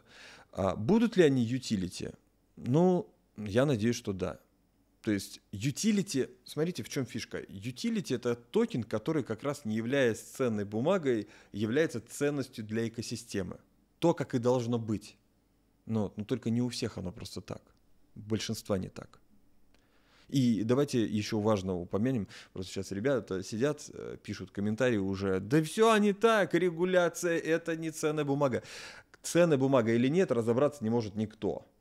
А юристы, там, экономисты, финансисты сами ломают голову, как это будет выглядеть. Никто не знает, мы можем только предполагать. Но у нас есть плюс-минус понимание, да, хотя бы какое-то который может нас как бы немножко уберечь. Ну вот, поэтому, что в итоге будет utility, а что ценной бумагой, и как регуляция это будет выглядеть, никто наверняка не знает, мы всего лишь предполагаем. Как это цена биткоина? Разумеется. Никит, можно задать вопрос? Да. А, вот, ну, я заранее извиняюсь а, перед подписчиками Рафаэля, да, за вопрос про Чию. А, возможно, они уже много про нее слышат. Вот я хочу больше познакомить и показать это мнение, да, и точку зрения касательно чьи для там новой аудитории, для нашей аудитории. Как я знаю, что ты являешься там холдером этой монеты, да, то есть ты там ну, делаешь ставку на нее, да. Вот можешь, пожалуйста, поподробнее рассказать, чем она тебе так приглянулась, потому что Чия это достаточно интересный проект, он в своем роде уникальный, да, то есть это майнинг э, на жестких дисках, да, еще мне кто-то рассказывал, ты мне можешь поправить, я сейчас как дилетант отвечу, там какой-то очень э, умный или какой-то современный процесс валидации блоков или чего-то как-то там, как-то мне рассказывали, как-то там я, я... По поводу валидации не скажу, это очень глубоко в технологию, наверное, копнуть надо. Возможно и так. Да, там алгоритм консенсуса Proof of Space and Time. То есть а, для того, чтобы квантовыми компьютерами нельзя было эту сеть э, поломать, да, то есть там есть еще вот это время, которое тоже важно для того, чтобы сеть была стабильной и децентрализованной. А фишка этого проекта немножко в другом. Я не говорю о том, что Chia лучше, чем Ethereum или какие-то там другие блокчейны. Я делаю ставку на возможную форму манипулирования и есть ли вообще в принципе стимул у фондов, которые инвестировали в Чию, а, соответственно, ее качать. И я там это увидел. Я могу, это как бы у меня есть на канале плейлист отдельный, называется «Чья наш гем», то есть наш бриллиант.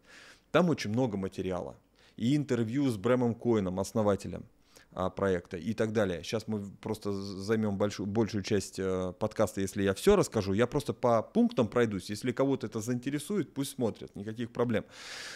Смотрите, какая штука. Первое. Чиу создает Брэм Коин, тот, кто создавал BitTorrent. Первая peer-to-peer сеть блокчейн это peer-to-peer. Первым ее создал Брэм Коин, назвал BitTorrent, просто она немножко другому посвящалась. Брэм Коин тот, кто организовал, организовывал э, киберконференции по вот этому вот хакингу и так далее. То есть еще в те годы, свои студенческие. Шифропанки такие. Именно шифропанки. Лен Сассаман это его кореш. Тот, кого называют возможным Сатоши Накамото. И Лен Сассаман там в документации тоже присутствует, вот эти всякие белые, желтые бумаги, биткоины там и так далее.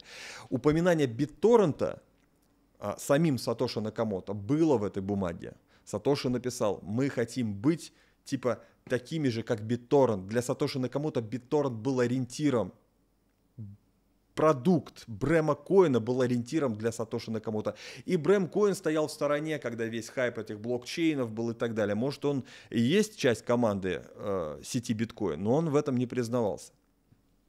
Проходит время, и в 2016 году Брэм Коин начинает строить Chia Network.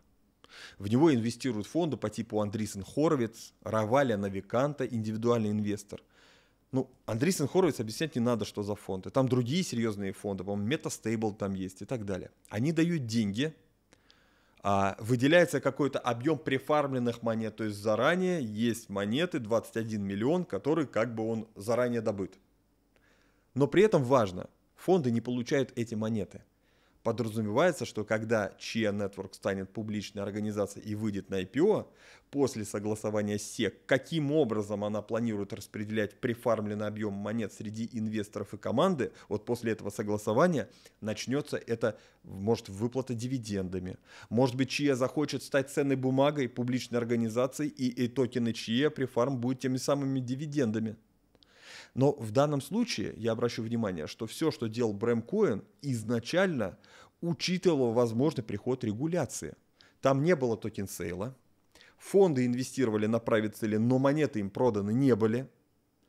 А, там нет стейкинга, нет никакого airdrop а. И в интервью Брэм Коэн об этом и сказал как он относится ко всем этим пунктам, что это верный путь к тому, чтобы SEC заинтересовалась ими. То есть они четко проработали этот вопрос. И чем мне просто э, в этом вопросе выглядит реально привлекательно, что ценные бумаги они не будут, а если и будут, то не потому, что они что-то нарушали, а потому, что сами захотели. Все, класс, регуляцию они переживут. Если они не переживут, то кто? Вот. Второй момент. А фарминг посредством жестких дисков это еще и движение в сторону зеленого чего-то, да, то есть сеть биткоина сегодня потребляет электроэнергии как отдельная там Польша. А что будет через еще 5 халвингов, когда сложность сети увеличится. потреблять как полпланеты будет сеть биткоин. И об этом говорят сейчас. Энергетический кризис везде, в Европе, он усиливается, усиливается и тем, что поставка дешевого газа в Европу уже невозможна по ряду причин. Соответственно, майнинг могут запретить биткоина. Ну, реально, я не знаю, какое решение примут. Скажут, вот все, что намайнили биткоин на сегодняшний день, все. Больше не надо майнить, мы запрещаем, пожалуйста, в сеть эфириум, к примеру, токенизированный биткоин в сети эфириум, вот ваши битко биткоины, все. Больше биткоинов не будет, майнить ничего больше не надо. Такое вполне может произойти. Я уж не знаю, как это будет выглядеть. У Чи проблем таких нет. Они потребляют электроэнергии в 800 раз меньше, чем сеть биткоина. Сеть децентрализована, 300 тысяч узлов, хайп вокруг, вот пойти купить жесткие диски и так далее. Сеть децентрализована, это тоже важно. Там есть э, токены CAT, это как в сети Ethereum ERC-20, только гораздо более совершенные, как отдельные децентрализованные решения. Потому что токен ERC20 это не отдельный какой-то продукт. Его можно сравнить там как, не знаю, с API. Там нет той гибкости, которая есть в токенах сети Chia Network, и они это продумали. Там есть NFT стандарт, который тоже более продуманный, чем стандарты NFT в сети Ethereum. Там уже есть DeFi, да, это прототипная история, там один, один продукт, там два-три, которые реально работают, но они работают. И это можно воспринимать как прототип. DeFi на чье может быть. NFT маркетплейсы есть. То есть я вижу развитие чье сегодня с плюсами, которые так необходимы, то, в чем очень многие разочаровались в других проектах. Когда нет децентрализации, фонды манипулируют, а там, не знаю, Digital Currency Group льет монеты Flow и NIR э, по любой цене, потому что они по, там условно по 10 центов Flow купили, а у них э, даже при текущей цене по 70 центов 7 иксов. В чье такого нет. Каждая монета, которая сегодня в циркулирующем объеме, она добыта посредством фарминга. Все, что в циркуляции 6 миллионов на сегодняшний день, на это потрачены деньги. Каждая монета чего-то достоит. А сколько денег потрачено? Потрачено во много раз больше, чем сегодня капитализация всего циркулирующего объема монет ЧИА. То есть фармить не так выгодно, как просто купить эту монету условно. Фармить вообще сейчас невыгодно, учитывая то, что в сети ЧИА есть халвинг, он каждые три года. А сегодня, если ты купишь жесткие диски, будешь фармить при цене 30 долларов за чио, сегодня такая цена, окупаемость никогда. Она условно 11 лет на сегодняшний день но учитывая то, что каждые три года халвинг, у тебя постоянно будет ну, наращиваться этот, окупаемость по времени. Поэтому да, сейчас покупать, поэтому можно в принципе рискнуть. Я на это так смотрю. И регуляция никак не навредит и так далее. Но самое а, сок в другом. Я каждый раз пытаюсь понять, а как манипулировать будут? А есть ли форма манипуляции? И здесь она действительно есть. Она задумана. Идеальная форма манипуляции, какая только может быть, выглядит следующим образом. Когда монета а, окупается за 2-3 месяца, все идут и покупают оборудование. Так с биткоином происходит. Асики все бегут, покупают на хаях цикла, когда окупаемость быстрая. У Чи ровно так же. Сейчас она никогда, там 11 лет и за счет халвинга никогда. Но при цене до халвинга Чи, который будет в марте 2024 года, окупаемость 2 месяца при цене полторы тысячи долларов за монету. А после халвинга, соответственно, в 2024 году уже, окупаемость будет 2-3 месяца при цене 3000 долларов за монету. И если предположить, что сегодня, в принципе, фармеры там отваливаются, да, не все. Я думаю, что фармят не случайные люди, возможно, сама команда. Выкупать монеты им будет выгоднее, я сейчас объясню почему. Вот у кого слабые руки, фармеры, там, а, а, кто расстроился, они выкупают всю эмиссию, вся эмиссия у них, дальше что они могут делать? Манипулировать. Но манипулировать ради чего? Чтобы вздернуть монету и потом хомякам разгрузить? Тупая манипуляция? Нет. Таким ребятам это не подходит. Подходит им гораздо более а, простая и совершенная форма манипулирования. Когда продажа самой монеты на хаях не будет а, тем самым профитом, ради чего это все делается. Профитом будет продажа оборудования. Вся эмиссия у них, предположим, окажется. Они пампят ее в 24 году, 25 до 3000 долларов. Никто не может продавать ни у кого монет, нет. Все, они держат эту монету на 3000 долларов, пока окупаемость 2-3 месяца и ждут, пока купят оборудование. Оборудование покупают на десятки миллиардов долларов. Чью, чтобы продать на десятки миллиардов, она при 3000 долларов э, за монету с капитализацией 30 ярдов будет примерно. То есть, условно, чтобы 10 ярдов чистыми деньгами забрать хомякам, напихать защики, им нужно будет продавать реально долго, и цена будет снижаться. Зачем? У них в партнерах в Альянсе Western Digital и Seagate, производители жестких дисков. Их всего три. Все остальные владеют эти три производителя. Toshiba, Western Digital и Seagate. Toshiba, э, Western Digital и Seagate их партнеры. Конечно, им проще подготовить заранее жесткие диски к тому самому хайпу цены, который они обязательно, я надеюсь, устроят, и впарить на десятки миллиардов оборудования. И при этом от огромного объема продаж ими оборудования цена на оборудование падать не будет. Прекрасно. Когда ты хочешь продать много монет, ты давишь на цену. Когда ты хочешь продать много оборудования, у тебя стабильный ценник, по которому ты продаешь. И как только они впарят в течение двух-трех месяцев, может быть, четырех-пяти месяцев много оборудования, кто-то из этих вот купивших оборудование начнет добывать монетки и фиксировать. И цена, ее смысла держать там уже не будет. 2-5 месяцев на хаях а, стоимости монеты чья нужно просто впарить как можно больше оборудования. Все, дальше монетка пойдет снижаться. Условно, меня спрашивают, насколько я в это верю. Я в это верю, потому что я все это рассказываю. Второй момент. А когда я буду продавать, при какой цене? Я не знаю, какая будет цена. Я буду продавать при окупаемости 2-3 месяца оборудования. Как только твой сосед побежал покупать жесткие диски, я пошел продавать чью. Все просто. Вот э, такое отношение у меня к этому проекту. И самое главное, до нуля ее продавать никому смысла нет. Все, что сегодня в циркуляции, посредством фарминга, а на оборудование потратили примерно миллиард долларов – а сегодняшняя капитализация всех монет, добытых этим оборудованием, 180 миллионов долларов. Ну, кто пойдет продавать? Регуляция? Нет, это не ценная бумага. Если они сами не захотят. Что значит, если сами не захотят? Это значит, Брэм Коин говорит, мы хотим быть ценной бумагой, мы ничего еще не нарушили, потому что ни одно из правил не нарушали, но мы бы хотели быть ценной бумагой. Вот так вот можно сделать? Все говорят, ну так, так нет. А вот так вы можете сделать, тогда ну никаких проблем. Все, они ничего не нарушили, штрафы никакие платить не надо, белые пушистые. Вот. Поэтому ставка на этот проект у меня реально есть. И, и в конце концов, кто его создает? Брэм Коэн, тот, кто создал BitTorrent. Если бы Брэм Коэн был мошенником и хотел, так как а, различные корейцы и китайцы натягивали весь этот рынок, он бы выпустил какой-нибудь простенький блокчейн, чтобы какой фарминг, майнинг, зачем эти сложности, мощности, децентрализация. Да выпустить ERC-20 токен, да впарить хомякам на имени на каком-нибудь хайпе. Все, забрать бабки и уйти с рынка. Зачем строить махину, которая с капитализацией сегодня 180 миллионов. Что, как? Ну, вот и все. Мое отношение к этому проекту ну, максимально э, надежда есть. Форма манипулирования мне понятна. Я думаю, что она так и задумана. Дай бог, чтобы так и получилось. Гарантий нет никаких. Но я очень рассчитываю, что я не ошибился. Как и на всем рынке, все монеты это риски. Здесь я вижу рисков меньше, чем в других монетах просто и все. Игра с рисками, это, ну, тут вероятность риски, и ты просто их оцениваешь. Нельзя быть, я знаешь, как-то вот касательно оборудования, это супер крутая идея, она прям мэчится, знаешь, с реальностью.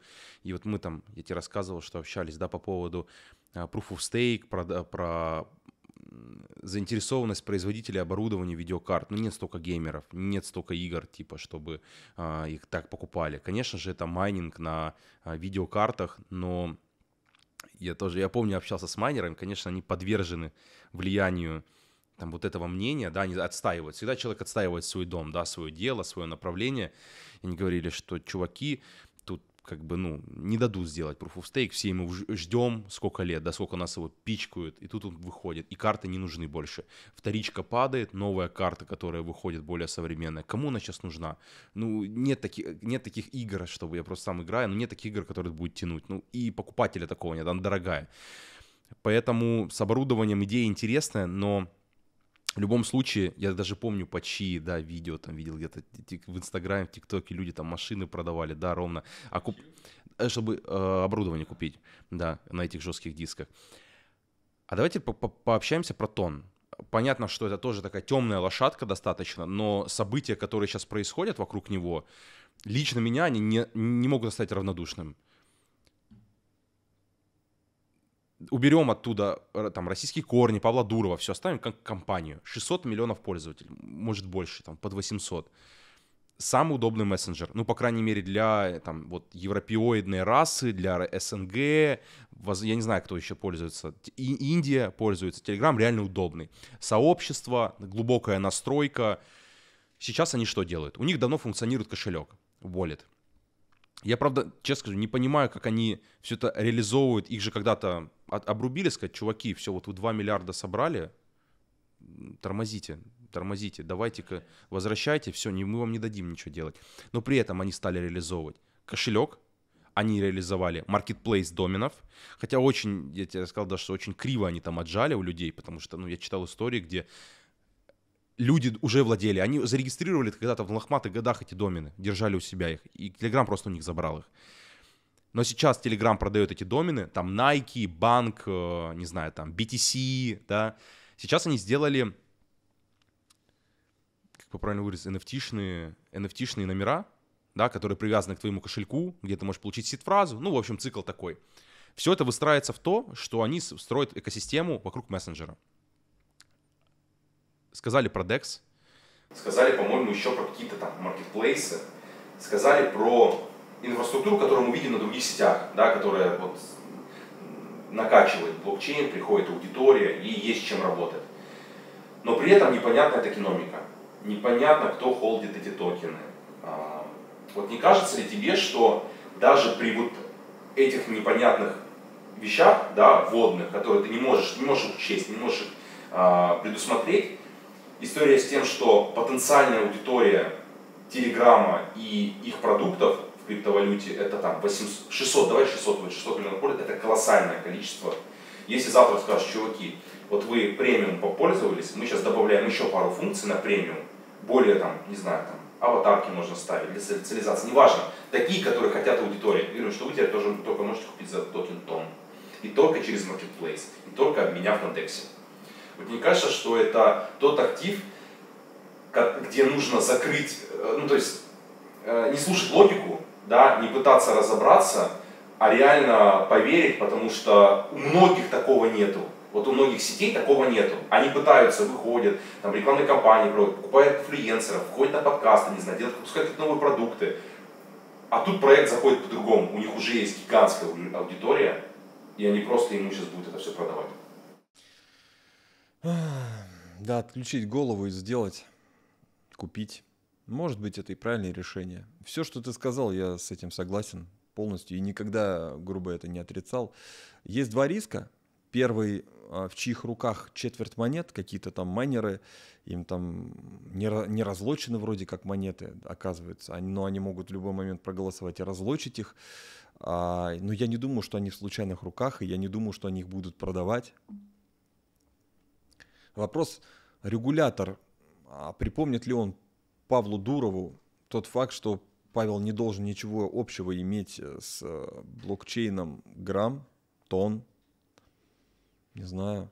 Не знаю, в любой момент это может быть. То есть это риски. Если есть риски, а риски всегда есть у того или иного проекта, да, у всех разные они, а где-то схожие, я бы был готов рискнуть. По доллару и дешевле. То, что сейчас медвежка, честно, я же, я об этом и говорил, и сейчас скажу. Я ожидал увидеть просадку биткоина, просадку альткоинов, увидели, то он не просел. Он был ниже доллара, непродолжительное время и отскочил. Я рассчитывал на другое. Я рассчитывал, что он просядет в направлении полудоллара доллара там окажется. И я спокойно, не торопясь, на медвежке приму решение. Но получается так, что на, такой вот, на таком ужасном рынке они именно сейчас э, вздернули цену и начали какую-либо активность, да? Это мешает принять решение. Вот. Но если все-таки они погрузится ниже доллара, я обязательно рискну, даже учитывая то, что а, регулятор снова может вмешаться и запретить. Несмотря на то, что четверть монет, мне непонятно, каким образом попало в циркулирующий объем и что там за майнеры. Со всеми этими рисками я буду готов. По цене 2,5 доллара не очень хочется. И кто-то скажет, Тараф, ну какая разница, если он на 100 долларов собрался а, идти? Я смотрю на капитализацию. И капитализация уже не маленькая, уже в, районе трех ярдов, по-моему, там. При текущей цене 2,5 бакса, по-моему, да, да, да, да. А, ну это, это как... Ну это, ну это для этого рынка это вроде много. Ну, то есть не укладывается немножко. Но, возможно, учитывая тот масс adoption, который имеет, да, Telegram, а, аудиторию, может быть, у них капа будет и 100 ярдов. И в этом случае иксов 30, да? Может быть такое. Вот тут, как говорится, э, знаешь, я всегда в эти моменты думаю, если вдруг у меня не будет какой-то отдельной монеты, которая выросла, на этой монете жизнь не заканчивается. И, может быть, э, мне этот подход помогает эту монету в итоге приобрести с течением времени дешевле и не поддаваться эмоциям. Здесь можно опоздать, безусловно, но себя корить, винить или кого-то бегать, что ты вот не купил, потому что кто-то ну, сказал не надо, я бы не стал. Поэтому из диверсификации в портфеле у нас не одна монета. По всем не прогадаем. У нас даже ФТТ есть в портфеле. Соболезную и себе, и вам. Но мы уже откупали его полтора доллара по доллар 30 А изначально по какой цене покупали? А, пару раз покупали по 32 доллара, по-моему. Вот за месяц до скама. То есть средний у нас примерно одинаковый. Я первый раз купил по 4,5 доллара, да, 4,5. Ну, а вы усреднили просто по полтора. А сейчас он дешевле доллара. Вот я очень часто говорю о регуляции на 2023 год. Мое мнение тоже очень плотно с этим совпадает, то, что она будет, вопрос как. Но вопрос хотел бы задать немного в сторону того, не будет ли она или как она будет выглядеть, а как это будет выглядеть именно для людей из Российской Федерации, потому что многим блокируют биржа, блокируют аккаунты, доступы к различным платформам. Вот как ты думаешь, чтобы эффективнее работать в криптовалюте, работать в криптовалюте, трудиться на рынке крипты, а, или же, да, заниматься криптовыми активностями, хотя бы как раньше, Какие действия стоит сейчас предпринять человеку с русским паспортом?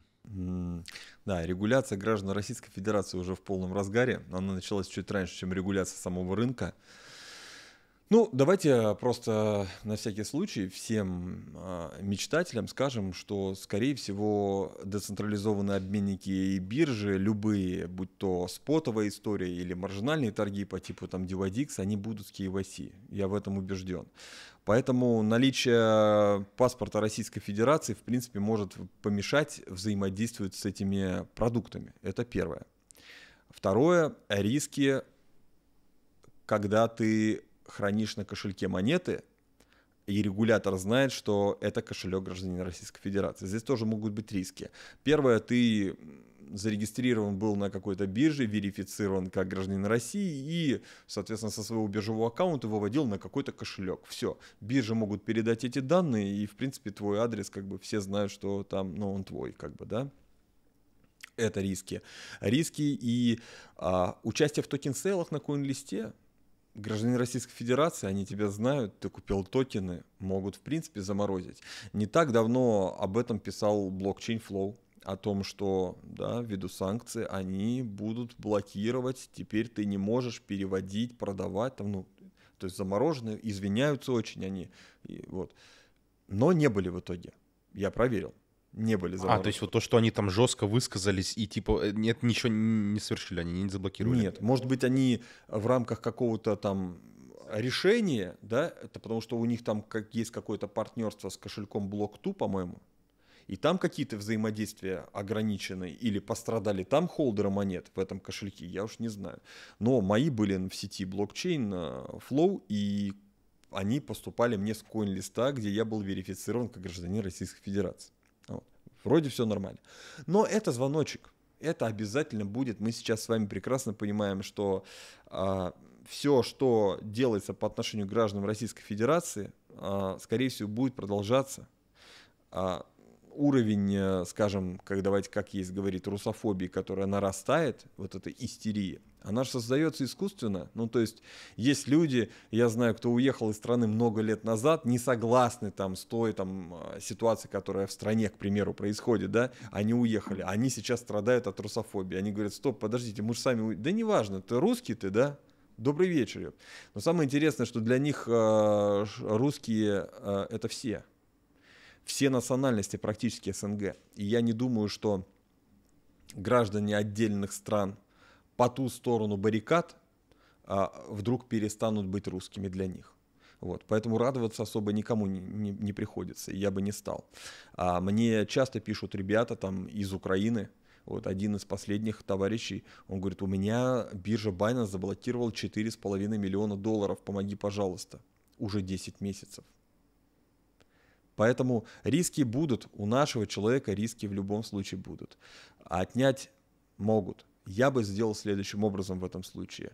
Я бы своего друга в другой стране попросил бы зарегистрироваться на бирже под своим паспортом зарубежным каким-то. А попросил бы передать доступ к этому аккаунту, чтобы тот не ставил никаких Google аутентификаторы, там, и так, я бы поставил их сам.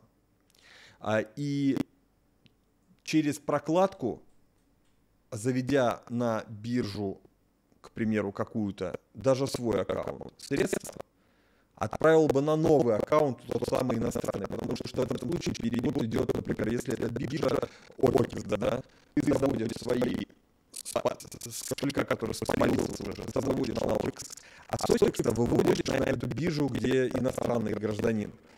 Да, и биржевой кошелек отправителем является кошелек Отикса, не какой-то конкретный кошелек, а кошелек биржи. И уже с этой биржи вывел бы на новый вообще адрес. Но ни в коем случае не пересекал бы старый кошелек с новым. На новый холодный кошелек, например. Да. А, то, если это кошелек эфириума, то токен ERC20 ты вот так вот перевел, но не соверши ошибку. Не переведи эфириум для оплаты газа со старого кошелька на новый автоматически спалишь. Вот я бы так сделал. Ну, и постарался бы, наверное, со всеми активами так и поступить. Я тоже очень много об этом задумывался, и это то же самое решение, вот ты сейчас сказал, к которому я пришел. А сейчас я думаю, что вот эти действия нужно сделать максимально быстро всем, кто занимается криптой и имеет русский паспорт. Вот прям вопрос месяцев, может. Да, тут про, если особенно мы говорим про там таймфрейм там а, годы, да, и вы определились с активами, которые вам а, вы будете холдить, потому что в любом случае там, кто бы что ни говорил, частые телодвижения, они приводят зачастую к убыткам. Холд, это там Уоррен Баффет, и все говорили, самый лучший трейдер это мертвый трейдер.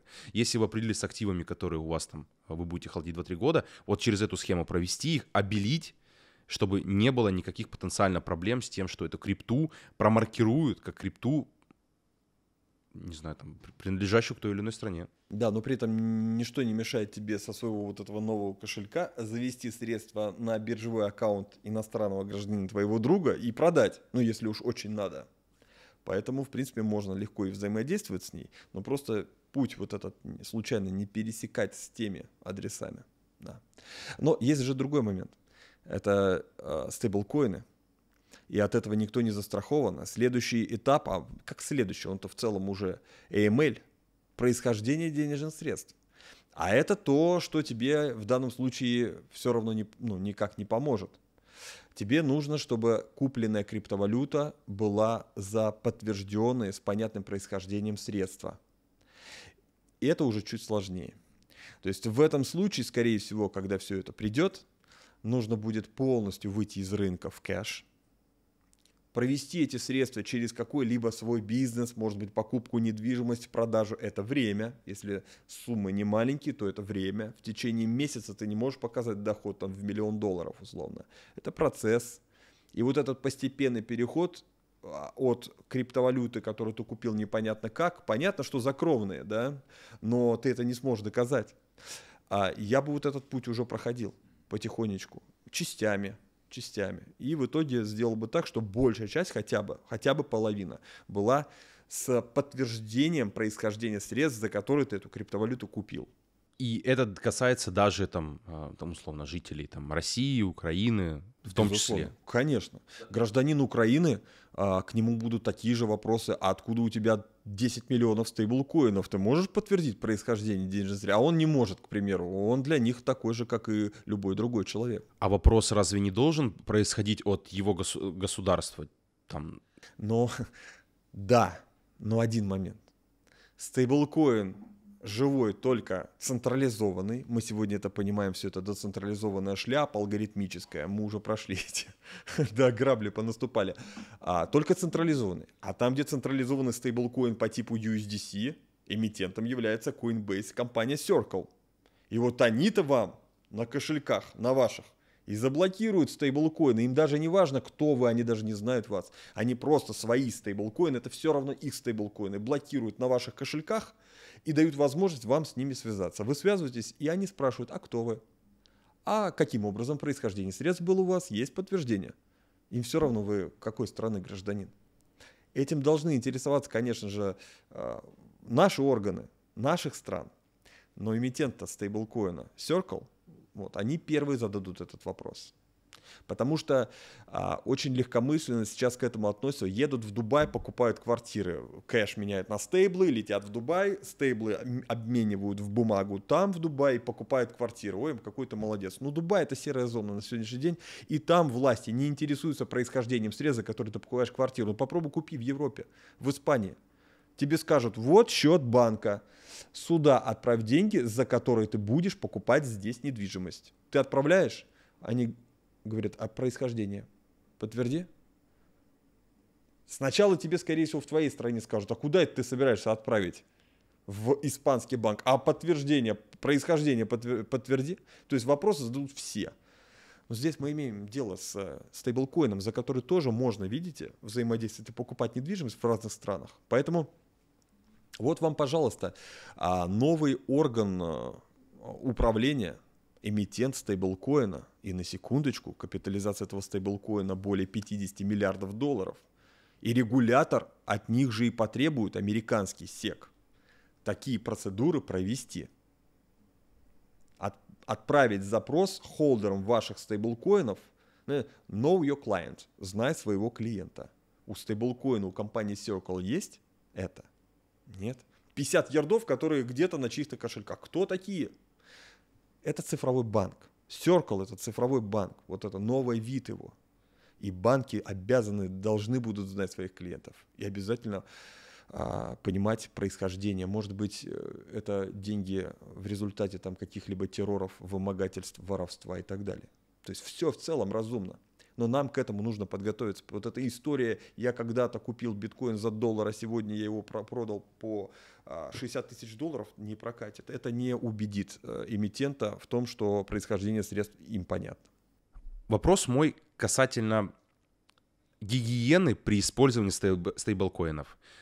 Большинство там криптоинвесторов, да, сейчас там э, так или иначе частично находится в стейблкоинах. И это не, там, не напрямую связано с тем, что они там планируют инвестировать. Они просто пытаются там спасти свой капитал, там, возможно, из русскоязычных стран, там трансграничные платежи какие-то, да, переводы.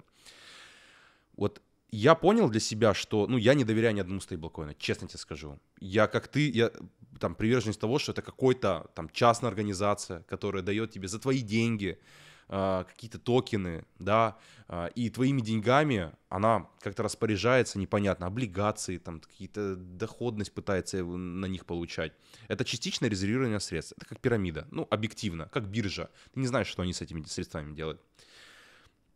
Вот как ты в своем, вот если ты на 100% в стейблкоине, вот как бы ты распорядился, э, если у тебя есть цель оставить средства в стейблкоинах для того, чтобы совершить дальнейшие действия. Вот как бы ты в этой тихой гавани распорядился бы, э, давай так, перелил бы в какие стейблкоины и в каких сетях э, свои активы. То есть я тебе просто дам рамки, в которых я, например, это делаю. То есть я, э, для меня и BUSD, и USDT, и USDC, они абсолютно равны. Про всех может быть фуд, э, да, все могут быть там, э, все, каждый может скомануться. Я диверсифицирую все по сетям и по этим трем стейблкоинам. Алго стейблкоины, я даже DAI, что-то мне после UST вообще не хочется туда лезть.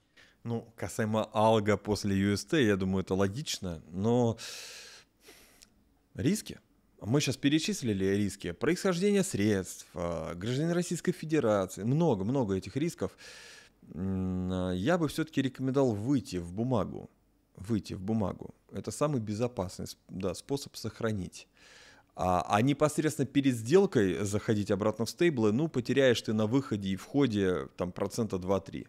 Ну, не 100. А никакая диверсификация тебе в целом не позволит сэкономить. Если даже ты поделил на три части и запихнул в разные сети, то даже если одна сеть скоманет условно, где у тебя были стейблкоины, это уже потеря больше 3%. А если один стейблкоин из трех, между которым ты поделил, это 33%. Поэтому выйти в бумагу. Но если необходимо именно в стейблкоинах, да, то я бы сейчас выбрал USDC, Paxos и BUSD. То есть стейблкоин USDP. Эмитентом является американская компания Paxos. Выпустила она сначала стейблкоин Paxos Standard, назывался PAX, сейчас USDP.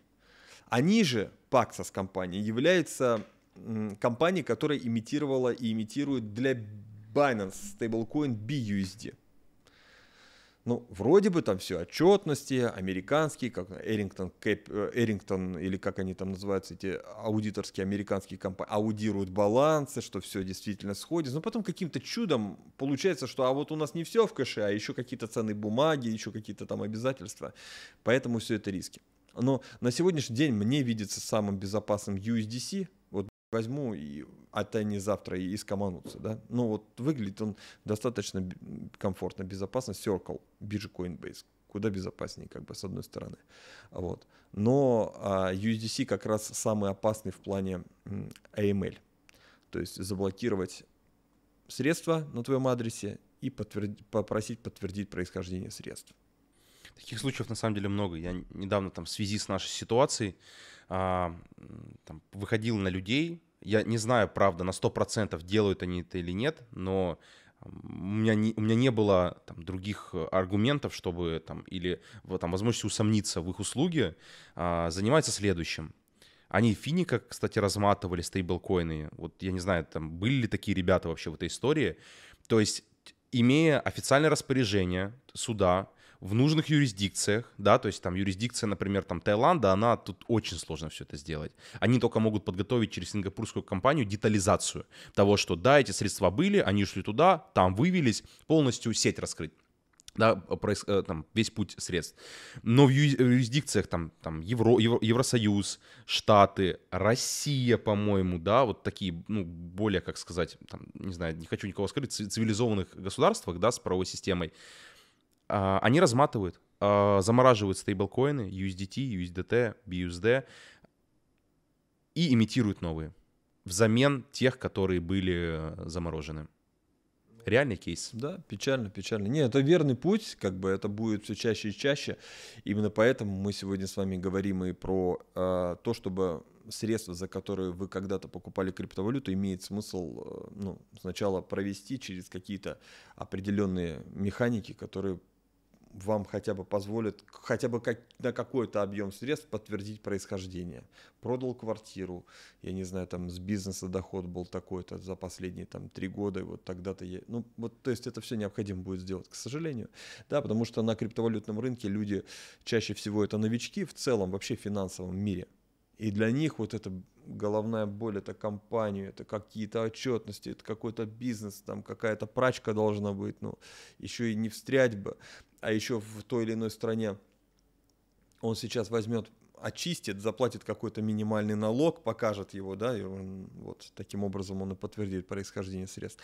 А потом еще в этой стране ему скажут, друг, а ты же криптовалютой занимался, вот нам биржи выписки сделали, у тебя вот примерно такая сумма должна была быть, ты не уплатил налог, уплати. Он же не скажет налогу, подождите, пацаны, я уже уплатил, просто я там схему применил. Твои проблемы здесь заплати. То есть он может в итоге два раза заплатить. По-хорошему, вообще а, в нормальных странах помогают своим гражданам выходить из этой серой зоны, которая так получилась, что серая, в белую. Каким образом? Задекларируй криптовалюту, вот тебе амнистия, уплати, пожалуйста, налог 5%, вообще все равно, откуда у тебя эта криптовалюта, уже так, весь мир в ней, надо хотя бы сейчас какие-то рамки, кто хороший, кто плохой. Кто был плохой, будь теперь хорошим, вот тебе форма, э, стать хорошим и больше не становиться плохим. Ты платишь налог, там 5%, к примеру, вот сделают, в каких-то странах делают. Вот у тебя бумага, что ты уплатил налог там с миллиона долларов, 950 тысяч чистая прибыль с происхождением средств. Вот так делают в нормальных э, как бы странах, которые пытаются идти в ногу со временем. Вот. Во всех остальных а, создают ситуацию, когда мы с вами, находясь в серой зоне, выбраться, даже если хотим уплатить этот налог, не можем в белую зону. И нас, знаешь, что самое интересное? Наши бабки достанутся не часть в экономику той страны, гражданин которой мы являемся, придумали бы они эту форму уплаты налогов, а каким-нибудь э, американским эмитентом стейблкоина, который скажет, иди-ка ты в жопу, мальчик. Только вся сумма. Кому от этого легче? Нам нет. налоговой нашей, бюджету нашей страны нет. Поэтому я не понимаю, что с этим ну, тянут. Давай и в завершение тогда разговора о регуляции, о токенах, хочу задать вопрос. Можешь поделиться, в каких пропорциях, какой у тебя сейчас портфель? Да, это не секрет, я на своих прямых эфирах постоянно делюсь. У меня на сегодняшний день чуть-чуть больше 20% ЧЕ, так получилось. Я изначально, честно сказать, не планировал. А, я не знал наверняка, какое дно будет э, по ЧЕ. Я вообще-то не сильно верил в 30 долларов, откровенно говоря. Та цена, которая сегодня. Но а, надо хотя бы выразить благодарность этой монете за то, что она последние три месяца, пока весь рынок падает, стоит на этих 30 долларах как стейблкоин иногда даже возникает ощущение, что, наверное, безопаснее находиться не в стейблкоинах, а в чья. Да? Вот, потому что та хотя бы, ну, криптовалюта, которую у тебя не отнимут, ну, условно, да. Ну, это, конечно же, все так. А, Аптос. Процентов на 10 от портфеля. Я верю в манипуляцию. Я верю в рост. Я бы очень хотел ребалансироваться. И ребалансироваться в какие-то монеты по типу Атом, в космос, который я верю. У меня был космос, покупал его там и по 17 долларов, вот вышел из рынка на хаях, потом по 17 откупил, а потом откупил еще по 6. И при 16,70 продал полностью, зафиксировав профит. И атома у меня нет, и атом не слаб сейчас и может улететь раньше остальных. Но я надеюсь, что то, что сейчас слабее, такие монеты, как DOT, в моем портфеле есть, что они сначала отрастут, и я за счет них ребалансируюсь в атом на какую-то часть. На моем портфеле есть такие монеты, как DYDX в небольшом объеме, но я верю в то, что децентрализованные биржи обменники в целом это а, будущее. Централизованные биржи будут вымирать. А, но там, к примеру, тот же DYDX, он у меня уже бесплатный. То есть я его купил по доллар 30, продал когда он рос не так давно, там, выше 2 долларов, а, забрал вложенные деньги, остались чисто бесплатные монетки. И из того, что я мог забыть, а дай-ка я секундочку сейчас в портфель гляну, сразу я этим бандитам говорю, у меня здесь не кошелек, я здесь не могу ничего отправлять, это просто приложение CoinMarketCap, которое я открываю и вижу э, ну, баланс, который что я есть, сбил. Что где-то что-то есть. Что где-то что-то в каком-то количестве есть, да. Кстати, касательно DYDX, тебе скажу, ну, э, почему это крутые ребята. А, мы как-то пытались попасть к ним, а, они сделали большую программу, выделили там, финансирование на то, чтобы пришли люди и создали для них обучающие материалы а, на разных языках, они очень большие деньги за это платили. То есть, чтобы люди пришли и создали им то, что будет помогать новым людям адаптироваться и обучаться. Они выделили там, я не, я не, ну, там это миллион долларов, да, то есть они там за какие-то образовательные лекции платили там по 20, по 30 тысяч долларов. То есть это к тому, что э, компания, команда нацелена на там правильный анбординг новых пользователей через обучение. Тем более на децентрализованной бирже, потому что это все равно чуть сложновато, да, я уверен, там есть какие-то затыки, разница между Binance, но Сто процентов крутой проект. Да, согласен. Еще монетка у меня есть. Flow, разумеется. У меня есть Immutable, это Layer 2 для NFT сети Ethereum. Важно, я верю в развитие Ethereum. И Ethereum у меня тоже есть, которые залочены. Они разлочатся в марте 2023 года, а залочены они были тысячу, ну где-то 900 дней назад в лог-дропе Plasm Network, за что я получил бесплатно, а старый и Шайдены и очень жирно мы на самом деле получили. Мина, верю, верю. Мина, которая еще не распределена нигде на хаях, ничего не показала, крутые фонды. ЗК Снарки, это uh, Zero Knowledge, uh, то, что пока еще тренд не пришел, но обязательно придет, и тот самый Aztec, это ЗК Rulab, а, и Starknet, это ЗК uh, Старки. То есть эта технология, я думаю, будет развиваться, и на мине вполне. вполне. А, ну, Кусама Полкадот, немножко Нир, немножко Агорик, Астар, Шайден по мелочи. Основные монеты, которые я упомянул в начале по объему. Стейблкоинов нет. Биткоина тоже нету? А биткоин есть, небольшой объем. Процентов 6 в портфеле. Да, риски, риски, риски. Стейблкоинов нет, я полностью в рынке оказался два дня назад. Знаешь, как будто бы шел, шел, подскользнулся, да, а ты так шел-шел и полностью в рынке оказался. Ну, такая ситуация. А, я ждал с 60 до 14, мы 15 уже увидели. Я сам себе на отметке 60 тысяч говорил РАФ. В направлении 14 должно, по идее, пролиться. И я аудитории говорил, но будет страшно. Это сейчас при цене 60 вы говорите, Раф, никогда 14 не будет, все выкупят э, э, эти биткоины. Я говорю, будет страшно, будет новостной фон ужасный, покупать никто не захочет. я это сегодня испытываю, мне страшно. Моим ребятам почему-то не страшно. Они говорят, ты же нас предупреждал, что поход 14. Ну а что, нам ничего такого не произошло, мы не разочарованы, спасибо тебе. А мне страшно. Потому что в этот момент должно быть страшно. Так устроено все. Но вот я решил, ну, мне кажется, я достаточно как бы переждал, достаточно из рынка вытащил на хаях, а, чтобы позволить себе именно сейчас рискнуть уже all-in. Это на, на самом деле там хорошее качество, на самом деле, которому можно э, там поучиться у тебя.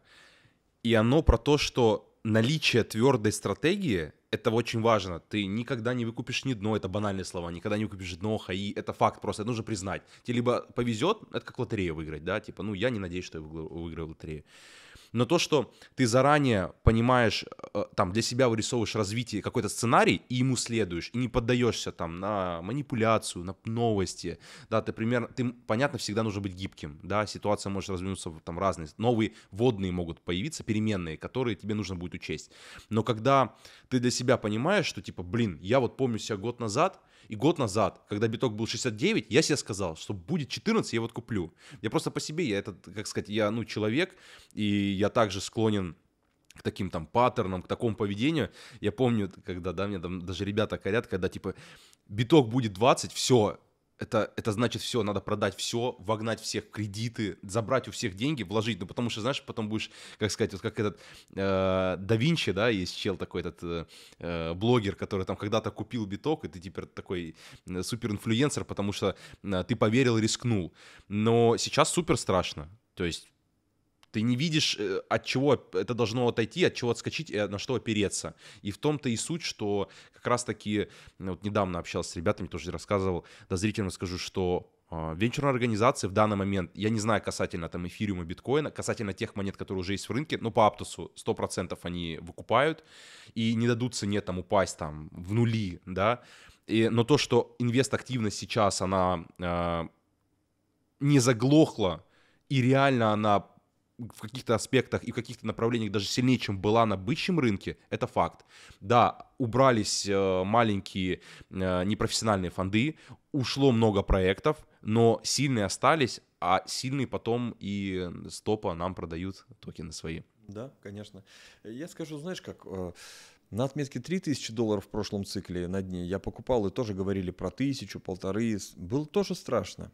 На, в районе 60 финал я продаю, не верю. Весь 21 год, кстати, было очень тяжело, потому что э, в этот раз вершина была на протяжении года, вот она два раза отрисовывалась. А очень тяжело было стоять на своем мнении, потому что, ну, но год стоял, был, ну, слишком, видимо, уверен, и эту уверенность передал, в принципе, людям. А сейчас там 15 биткоин был, если вдруг я совершил сегодня ошибку, будет просадка, ну, это не повод, как бы, там, грубо, я там отдельным людям там где-то ухмыльнуться, посмеяться.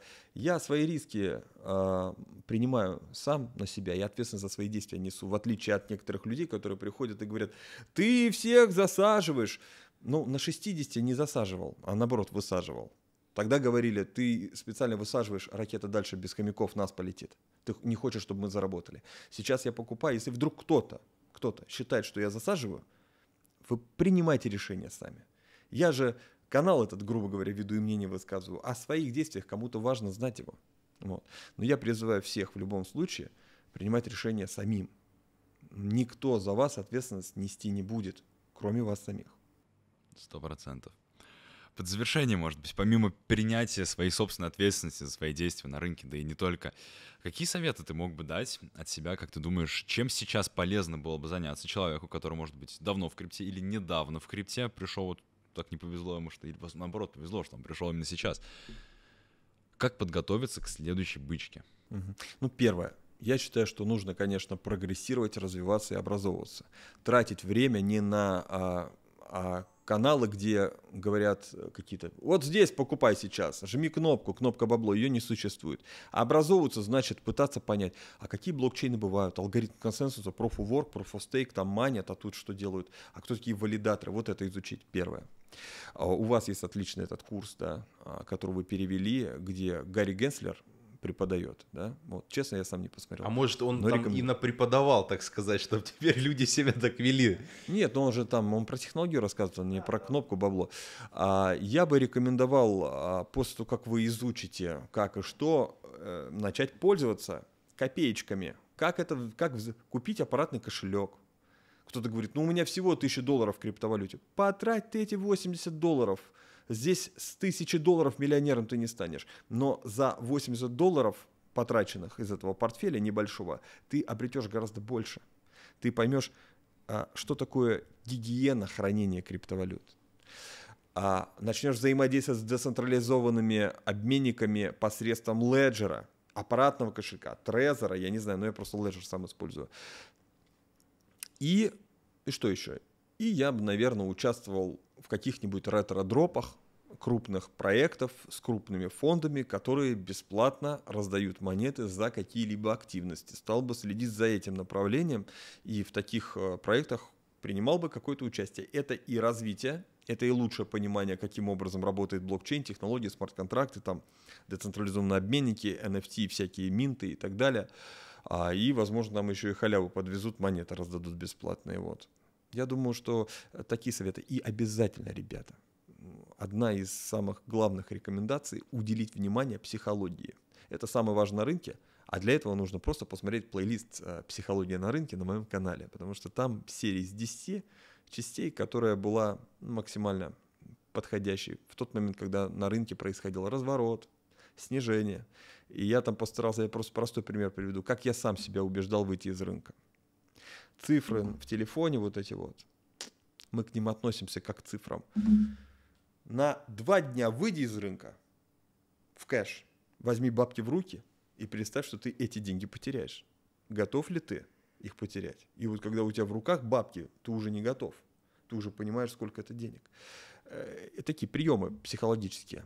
Э, Это достаточно банально, но даже это мало кто делает, и поэтому очень многие, кто разбогател, в итоге обнулились. Сегодня отдельные блогеры там говорят, ничего страшного, докупаю усредняй, все хорошо, у меня горизонт, нас... Ты, извини за выражение, прошлый цикл. Ты мог из капитала в 1000 долларов сделать 100, и потом за эти 100 откупить новое дно, и потом из 100 сделать миллион, два, десять. Прогресса нет геометрического вот этого, да, роста капитала.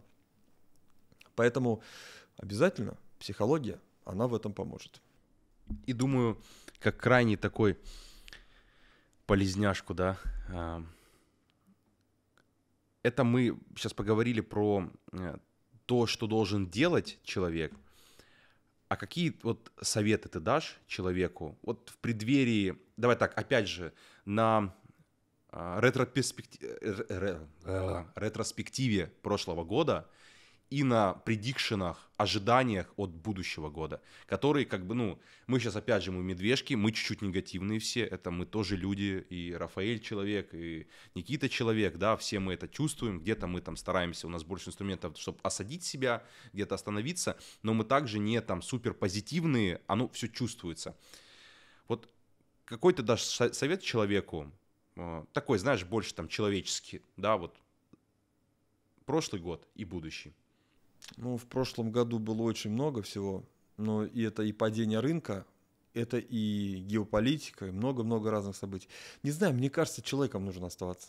Вот, а, мне кажется, вот то, что произошло, кстати говоря, там здесь, да, с вами, это же не, не человек, зверь, звереныш. Там у него трое маленьких детей, которые, я так предполагаю, будут расти без отца. Из-за поступка. Все на фоне жадности. Человек хочет не заработать, а отнять. Какой совет? Оставаться человеком, рассчитывать на себя, а, нести ответственность за свои поступки И в этом году, если что-то у вас не получилось, чтобы получилось в следующем, ну, нужно работать и продолжать на себя брать ответственность, не идти воровать у кого-то, не поддаваться этим, этому соблазну э, легких денег. Но это не легкие деньги, это вообще, в принципе, ну, не деньги, да, это не заработок. Поэтому я думаю, что чем этот рынок в целом хорош? Нам не надо контактировать с людьми, которые, к сожалению, в нынешнее время очень злые, обиженные. Есть причины, конечно, и так далее. Мы остаемся наедине с собой, ноутбуком, мы анализируем ситуацию на рынке, совершаем действия и, в принципе, управляем сами своими рисками. Да. Я думаю, что постепенно, с течением времени, те, кто в этом рынке разберутся и смогут реально зряче совершать действия, могут жить в будущем, в любой точке мира, жить так, как хотят, семья, чтобы их была там, где комфортно семье и так далее. И эту свободу в целом дают, конечно, финансовые рынки, криптовалютные в том числе. Поэтому, если вы здесь будете преуспевать, то обязательно все получится. Почему? Потому что нужно быть всего лишь лучше, чем 90% участников на рынке. Потому что зарабатывает меньшинство, большинство теряет. Но когда очень много на рынке хомяков, тот, кто досматривает сейчас э, этот подкаст, я думаю, уже умнее. Не только потому, что он дослушал до этой минуты, а потому что, скорее всего, он слушает не только нас, а еще много другого материала. И понимает прекрасно, что просто так легко ничего не получается. Нужно тратить время на саморазвитие. Возможно, мы чем-то этому человеку тоже помогли, и у него обязательно все будет в следующем году еще лучше, чем было в этом. И вот после вот этого спича, деньги, которые зарабатываются на криптовалюте, в среднем, сверхприбыли, там, средний какой-то заработок, это легкие деньги или нет? Нет, это сложные деньги. Вообще, а, деньги же это э, большая ответственность, в том числе и эмоциональная. А, я скажу так, когда ты находишься в стрессовом состоянии, а если ты вот настолько сильно переживаешь, особенно это касается маржинальных торгов, вот это трейдинг, у тебя плюсовая позиция или она пока отрицательная, ты все равно смотришь в этот телефон, на котировки, ты нервничаешь, а, нервная система от этого будет страдать, от этого будут страдать э, все органы, в принципе, человека, потому что э, нервная система одна из ключевых. И это несчастье. Нужно заниматься тем, что приносит удовольствие. И большинству не подходит маржинальный трейдинг. Там эмоции не должны быть. Если вы чаще э, 10 раз смотрите в, на котировки, когда находитесь в позиции, трейдинг это не ваше. Трейдер, он у него есть конкретное ожидание в случае профита, это и есть profit, и есть по рискам стоп-лосс, при котором он фиксирует убыток. Он вот profit завел, стоп-лосс завел и может вообще не смотреть. Все, он принял решение о том, что он будет делать с этой позиции в случае роста и падения еще до того, как рост произошел или произошло падение. Но большинству подходят инвестиции. И если эти инвестиции проходят э, скажем, в сопровождении такого контента, который делаете вы, то, скорее всего, с большей вероятностью основная доля его портфеля будет не скам-монеты, которые покажут на длинной дистанции результат. И не нужно смотреть, каждый день будет в график, а, и в целом будет результат. Поэтому, инвесторы, крепитесь. Рафаэль, спасибо, что посетил нашу уютную подкастовую и... Хотя мы пришли... Да, хотя мы пришли. Но мы как, как, как знаешь, как э, странствующий цирк. Да, сейчас у нас все с собой, вот это все там, хоп, и праздник. Спасибо тебе. Э, я считаю, что э, мне, знаешь, как сказать, я думаю, не мне, а Криптусу, в принципе, не то, что лестно, а, ну, мы ценим, что среди наших коллег есть такие люди, как ты. Объясню почему. А, если убрать всю историю там а, с идеями, там, с экспертизой, ты стараешься свои принципы, даже не то, что ты стараешься, а твои принципы чувствуются через а, тот полезный контент, который ты делаешь. Это очень важно. Для меня я людей сразу э, стараюсь отсеивать. Видно, кто люди такие, знаешь, типа сегодня тут, завтра там. У тебя четкие принципы, с ними могут быть многие не согласны. Э, ну, это уже дело их. Ты никому ничего не продаешь, ты делишься мнением, как и все мы. Спасибо тебе. Да, спасибо, парни. Я, если честно, очень благодарен, да, что мы так собрались. Это здорово. И я могу сказать, что мы с вами контактировали уже давненько. А кто-то может писать мне в личку снова и снова. А, я не реагирую, потому что, ну, плюс-минус 36 лет. Я уже людей повидал, уже этих хомяков у экрана вчерашних экспертов не разгляжу. Сразу видно, лицемерие, все это видно. А я отвечу взаимностью, потому что мы общались со всей вашей командой еще раньше, причем случайно, в каких-то ситуациях, где никто ни от кого ничего не ждал, никакой там корысти, выгоды и так далее.